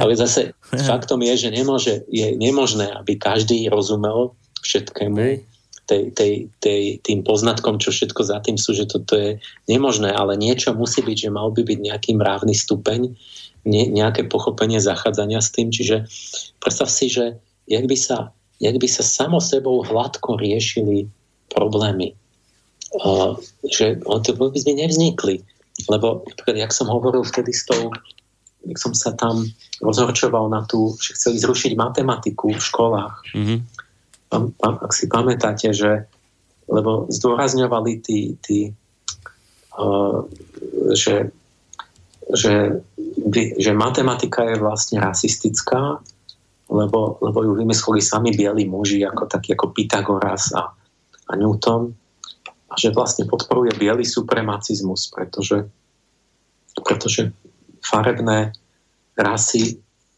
ale nie celkom farebné, že lebo zase tí, tí,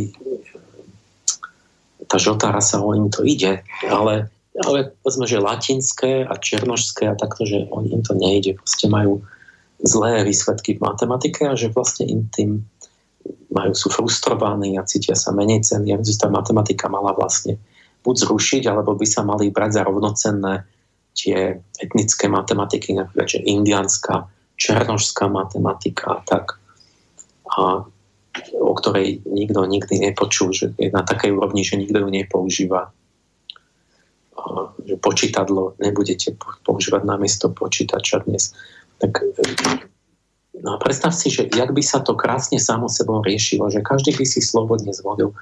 By som však vy chcete černožskú matematiku a propagujete to, tak hneď by sa mu vypol mikrofón a zrazu by ho nebolo počuť, toho aktivistu. Mm. Lebo, a teraz by sa sťažoval, že porucha, a ja hovorím, nie, to není porucha, lebo vy vlastne chcete, že na černožská matematika, že, že máme to ako brať, že, že bielú matematiku dať preč, rasistickú, tak ale černoši by, by keby by nemali, e, ne, neoberli by elektrínu, takže mikrofón by vám nefungoval tak rozprávajte bez mikrofónu.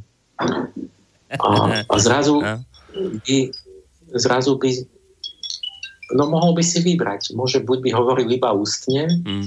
a keby chcel mikrofón, tak by musel začať uznávať tú bielú matematiku, ktorá je supremacistická. Tak. Mm. Čiže musel by proste skorigovať tie svoje e, blúdy. Lebo, lebo zrazu by pocitil ten dôsledok, že on vlastne propaguje on, on, on pomocou, neviem, počítača, internetu, mikrofónu propaguje, že máme zrušiť matematiku a tá technika je založená na tej matematike, že tu vlastne všetko by zmizlo bez tej, bez tej rasistickej bielej matematiky by si nič nemal. Žiaden stroj ani by si nevyrobil. Hej. On vlastne kritizuje plody niečoho, čo tie plody vytvorilo. Tak. No. Nie, kritizuje, kritizuje kritizuje e, myšlienky, tak ktorých plody, plody. sám používa. Tak, Čiže keď tak, je tak, proti tak, tým tak, myšlienkám, nech nepoužíva plody tých myšlienok a nech žije podľa tak. svojej vlastnej filozofie a to, to si píšte, jak by sa 99% tých myšlienkových úchyliek a blúdov e, napravilo veľmi rýchlo. Jak by ľudia duševne ozdraveli z tých, z tých lebo zrazu by prišiel domov a nefungovala by polovica veci, alebo nemohol by nastúpiť na autobus, alebo čo, tak hneď by sa umravnil a, a, a zrazu by, jak by stúpla inteligencia celého ľudstva. Čiže toto hovorím predbežný za... No už nemáme veľa. Nemáme. Čiže vlastne tu hovorím, že taký snažím sformulovať zákonitosť, že každý vynález podľa mňa je od svojho vzniku inherentne spojený s istou kvalitou vedomia.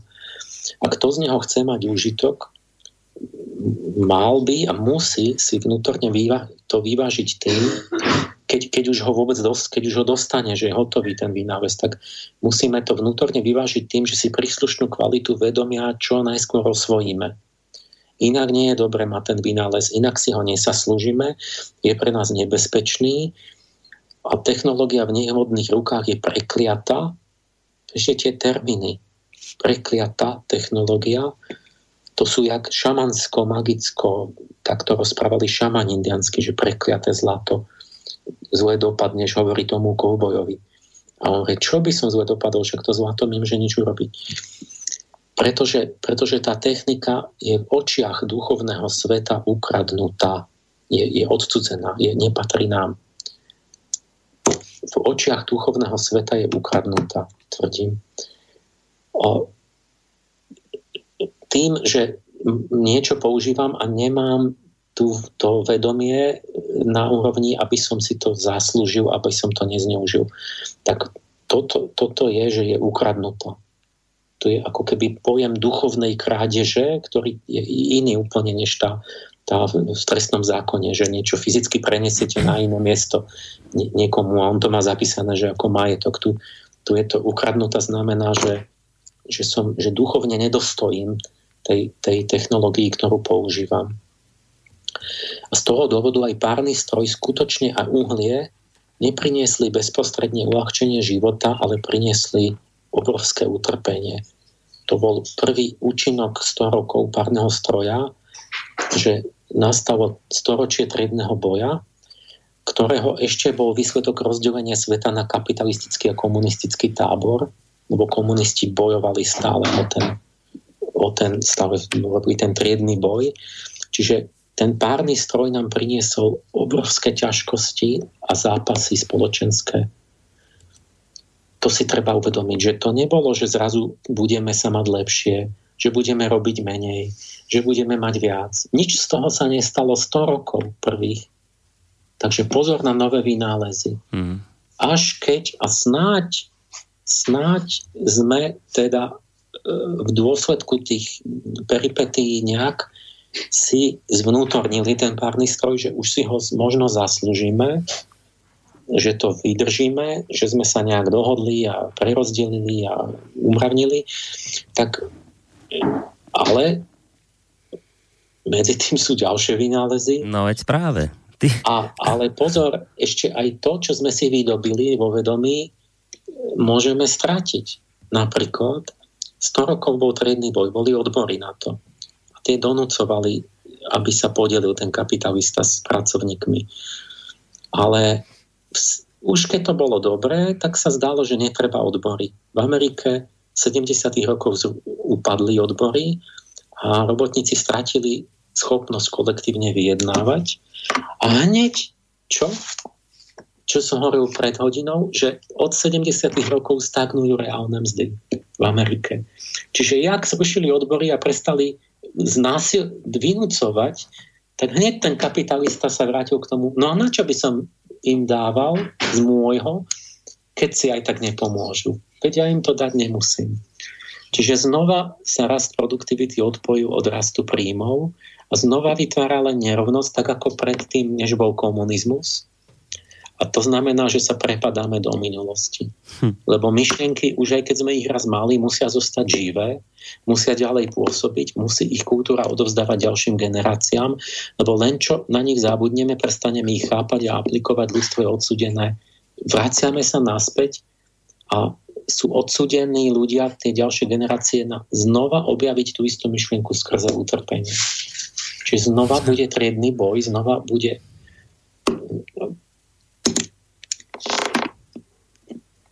od, jak to bude teraz? Hmm. Od kamennej doby po, po nedávno, po, po dnes sa nerovnosť odstraňovala viac menej násilím, pretože bohatí sa neradi vzdávali privilegií.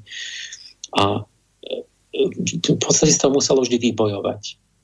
A ja tvrdím, že to by nemuselo byť tak, keby, keby sme boli mali uh, ušlachtile nejaké predstavy lepšie, tak by to nemuselo byť násilím alebo my sme dohodnutí na tom, že čo je lepšie.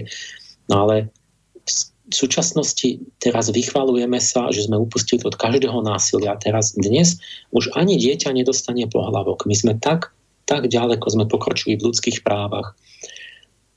Ale dobre, dobre. A, a, A len mi povedzte, a čo toto znamená, to, to úplné nenásilie, že my, my, my len vo vatičke budeme navzájom jednať navzájom so sebou, tak ja len tak, že a pre nerovnosť to znamená čo, keď tá sa vždy iba násilím dala odstrániť. A rastie, takže, takže letí do neba. Nájdeme tentokrát, vy ste, vy ste našli aj spôsob, ako, ako zmierniť tú nerovnosť dobrovoľne, že ten, tí, tí bohači sa teraz vzdajú, že oni prídu jak ten Scrooge, sa im zjaví duch Vianoc. A oni povedia, ja, ja chcem rozdať celý majetok keď nemusím. Toto? Toto bude?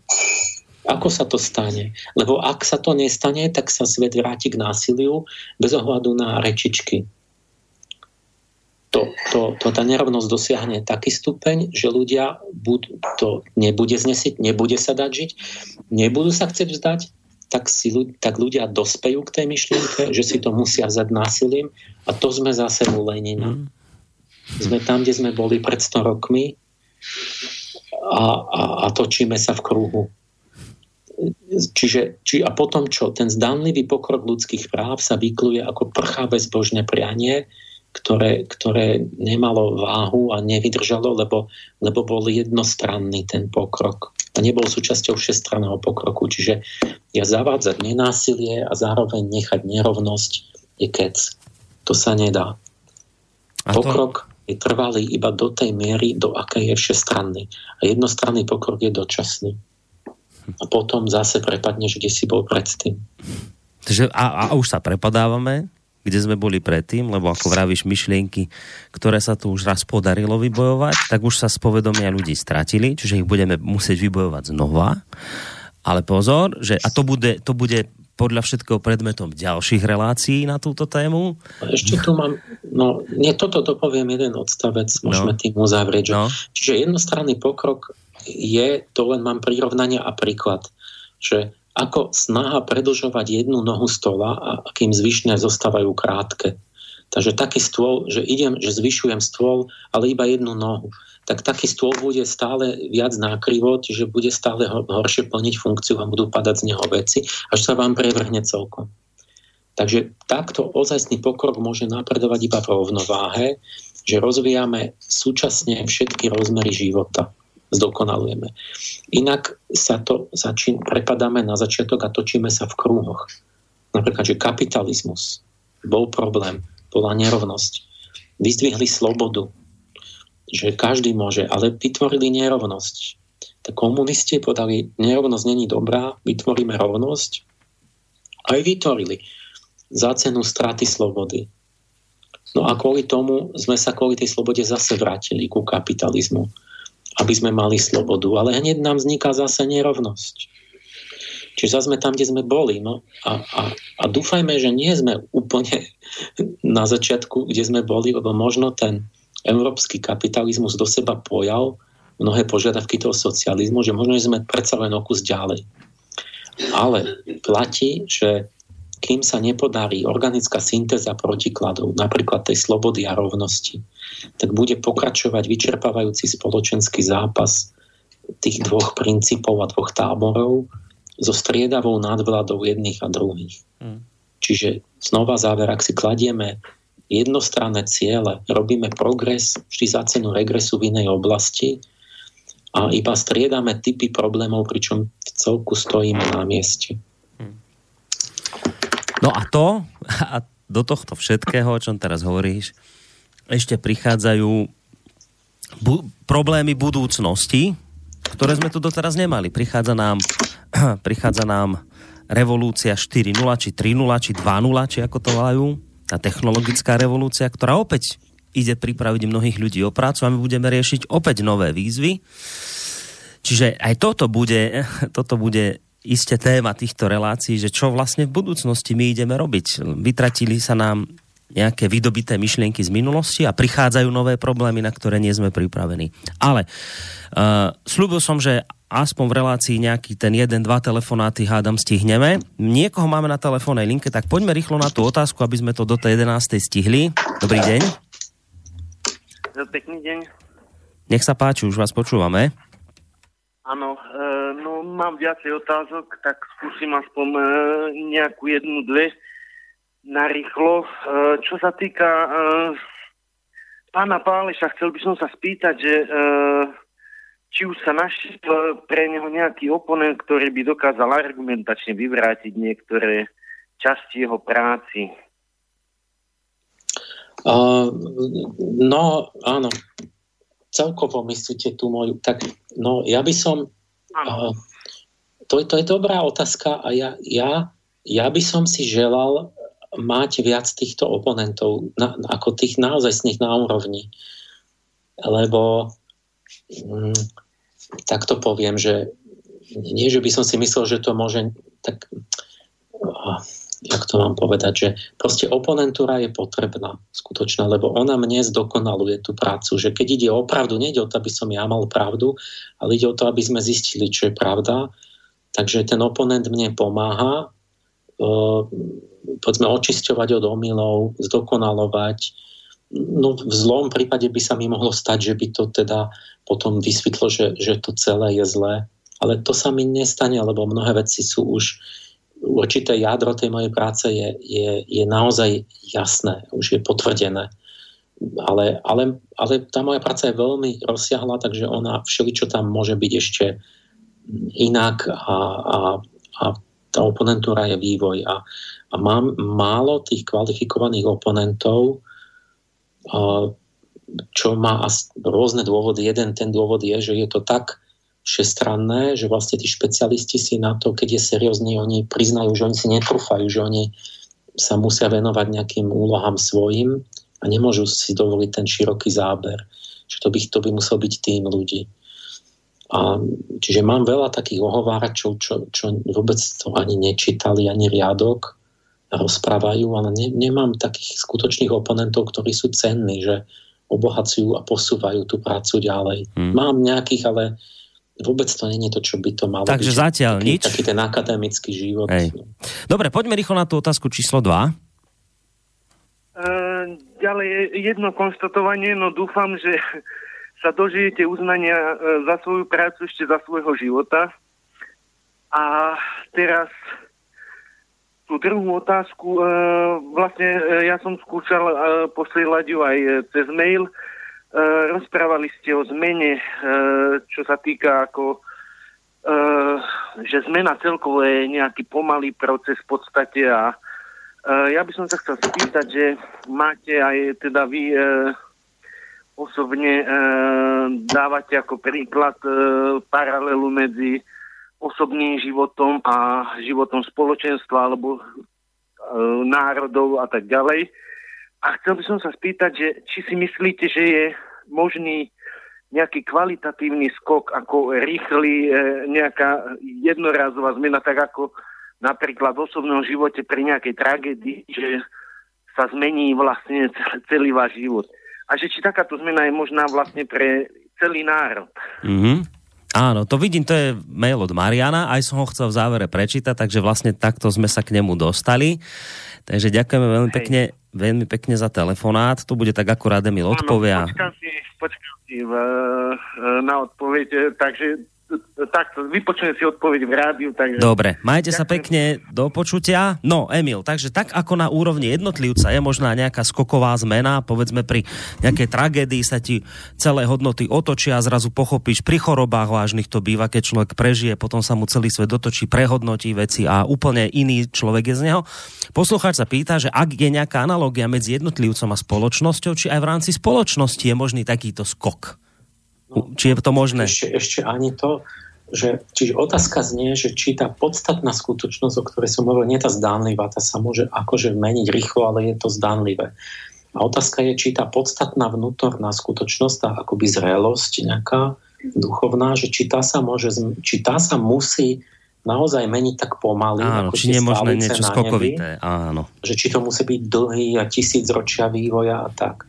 Lebo ako vieme, že to nejde rýchlejšie, že človek by nemohol nejako sa mravne prerodiť rýchlejšie. Možno by sa mohol. Na to boli dva názory v dejinách, že jedni boli, že to je dlhodobý vývoj, ale napríklad zen buddhisti tvrdili, že to je okamžite. Že ty to zrazu pochopíš, osvietí ťa za sekundu a už si tam. A, a neviem, že či to nejde rýchlejšie. Možno to ide a má to nejaké podmienky. Možno to závisí od toho nejakého úsilia alebo proste toho, že ako ľudia chcú. A v princípe pochopiť nejakú vec, ale nemyslím len rozumovo teraz, no určite sa dá, rád hovorí, že to by sa dalo zrýchliť. A, a teraz ale vôbec, lenže ako často sa to deje a kedy? Už u jednotlivca je otázka, že a jednotlivec môže takto zmúdrieť zrazu zo dňa na deň, že sú tie obrátenia, že pil som a neviem čo, ale zrazu som našiel Ježiša a som v cirkvi. A tak ja, je to, môže byť určité obratenie, ale, ale zase tá skutočná kvalita človeka to je, to je nejaká zrelosť, ktorá chce nejakú skúsenosť, niečo, nejakú prácu. Takže ja by som to tak povedal, že je to niečo zase všestranné, že, že človek musí mať určité skúsenosti a dozrievať a tak a potom v nejakom momente už to, ten potenciál, že, že nastane akoby náhle to nejaké, nejaký skok ale nenastane u toho, kto nebol pripravený vôbec. Takže áno, dá sa to urychliť, ale není to tak, že sa to dá, že, že zrazu bez ničoho ten človek je osvietený. A toto isté platí v prípade spoločnosti. A potom, keď, keď u jednotlivca to vyžaduje niečo, tak potom u, u toho, že, že naraz milión ľudí, že celá spoločnosť, no tak tam je to ešte štatisticky ešte hmm. menej pravdepodobné. Hej. Že by t- t- t- zrazu všetci boli osvietení a sa zmenili hodnoty ale, ale treba povedať, že ale to neznamená, že to musí ísť pomaly to, lebo v tom, ten duchovný čas nie je daný vôbec vonkajším časom. To môže ísť tak pomaly, že to nebude nikdy. Že hm. proste stagnujeme alebo že upadáme.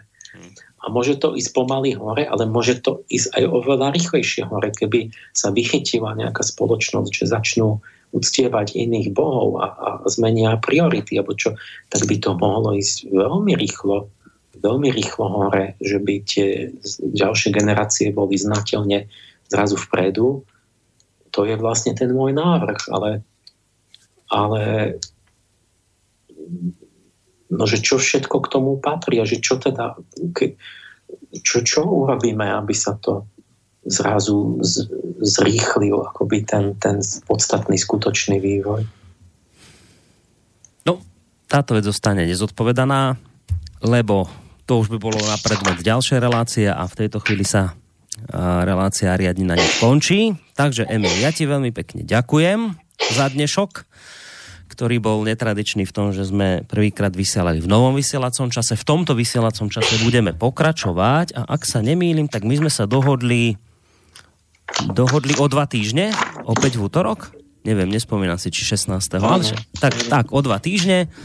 Však nakoniec my vám to, tak, my vám to ešte upresníme aj v programe, ale podľa všetkého takto o dva týždne, opäť od 8. do 11. sa budeme počuť z relácie Ariadnina. Niť tebe, Emil, veľmi pekne naozaj ďakujem za dnešok.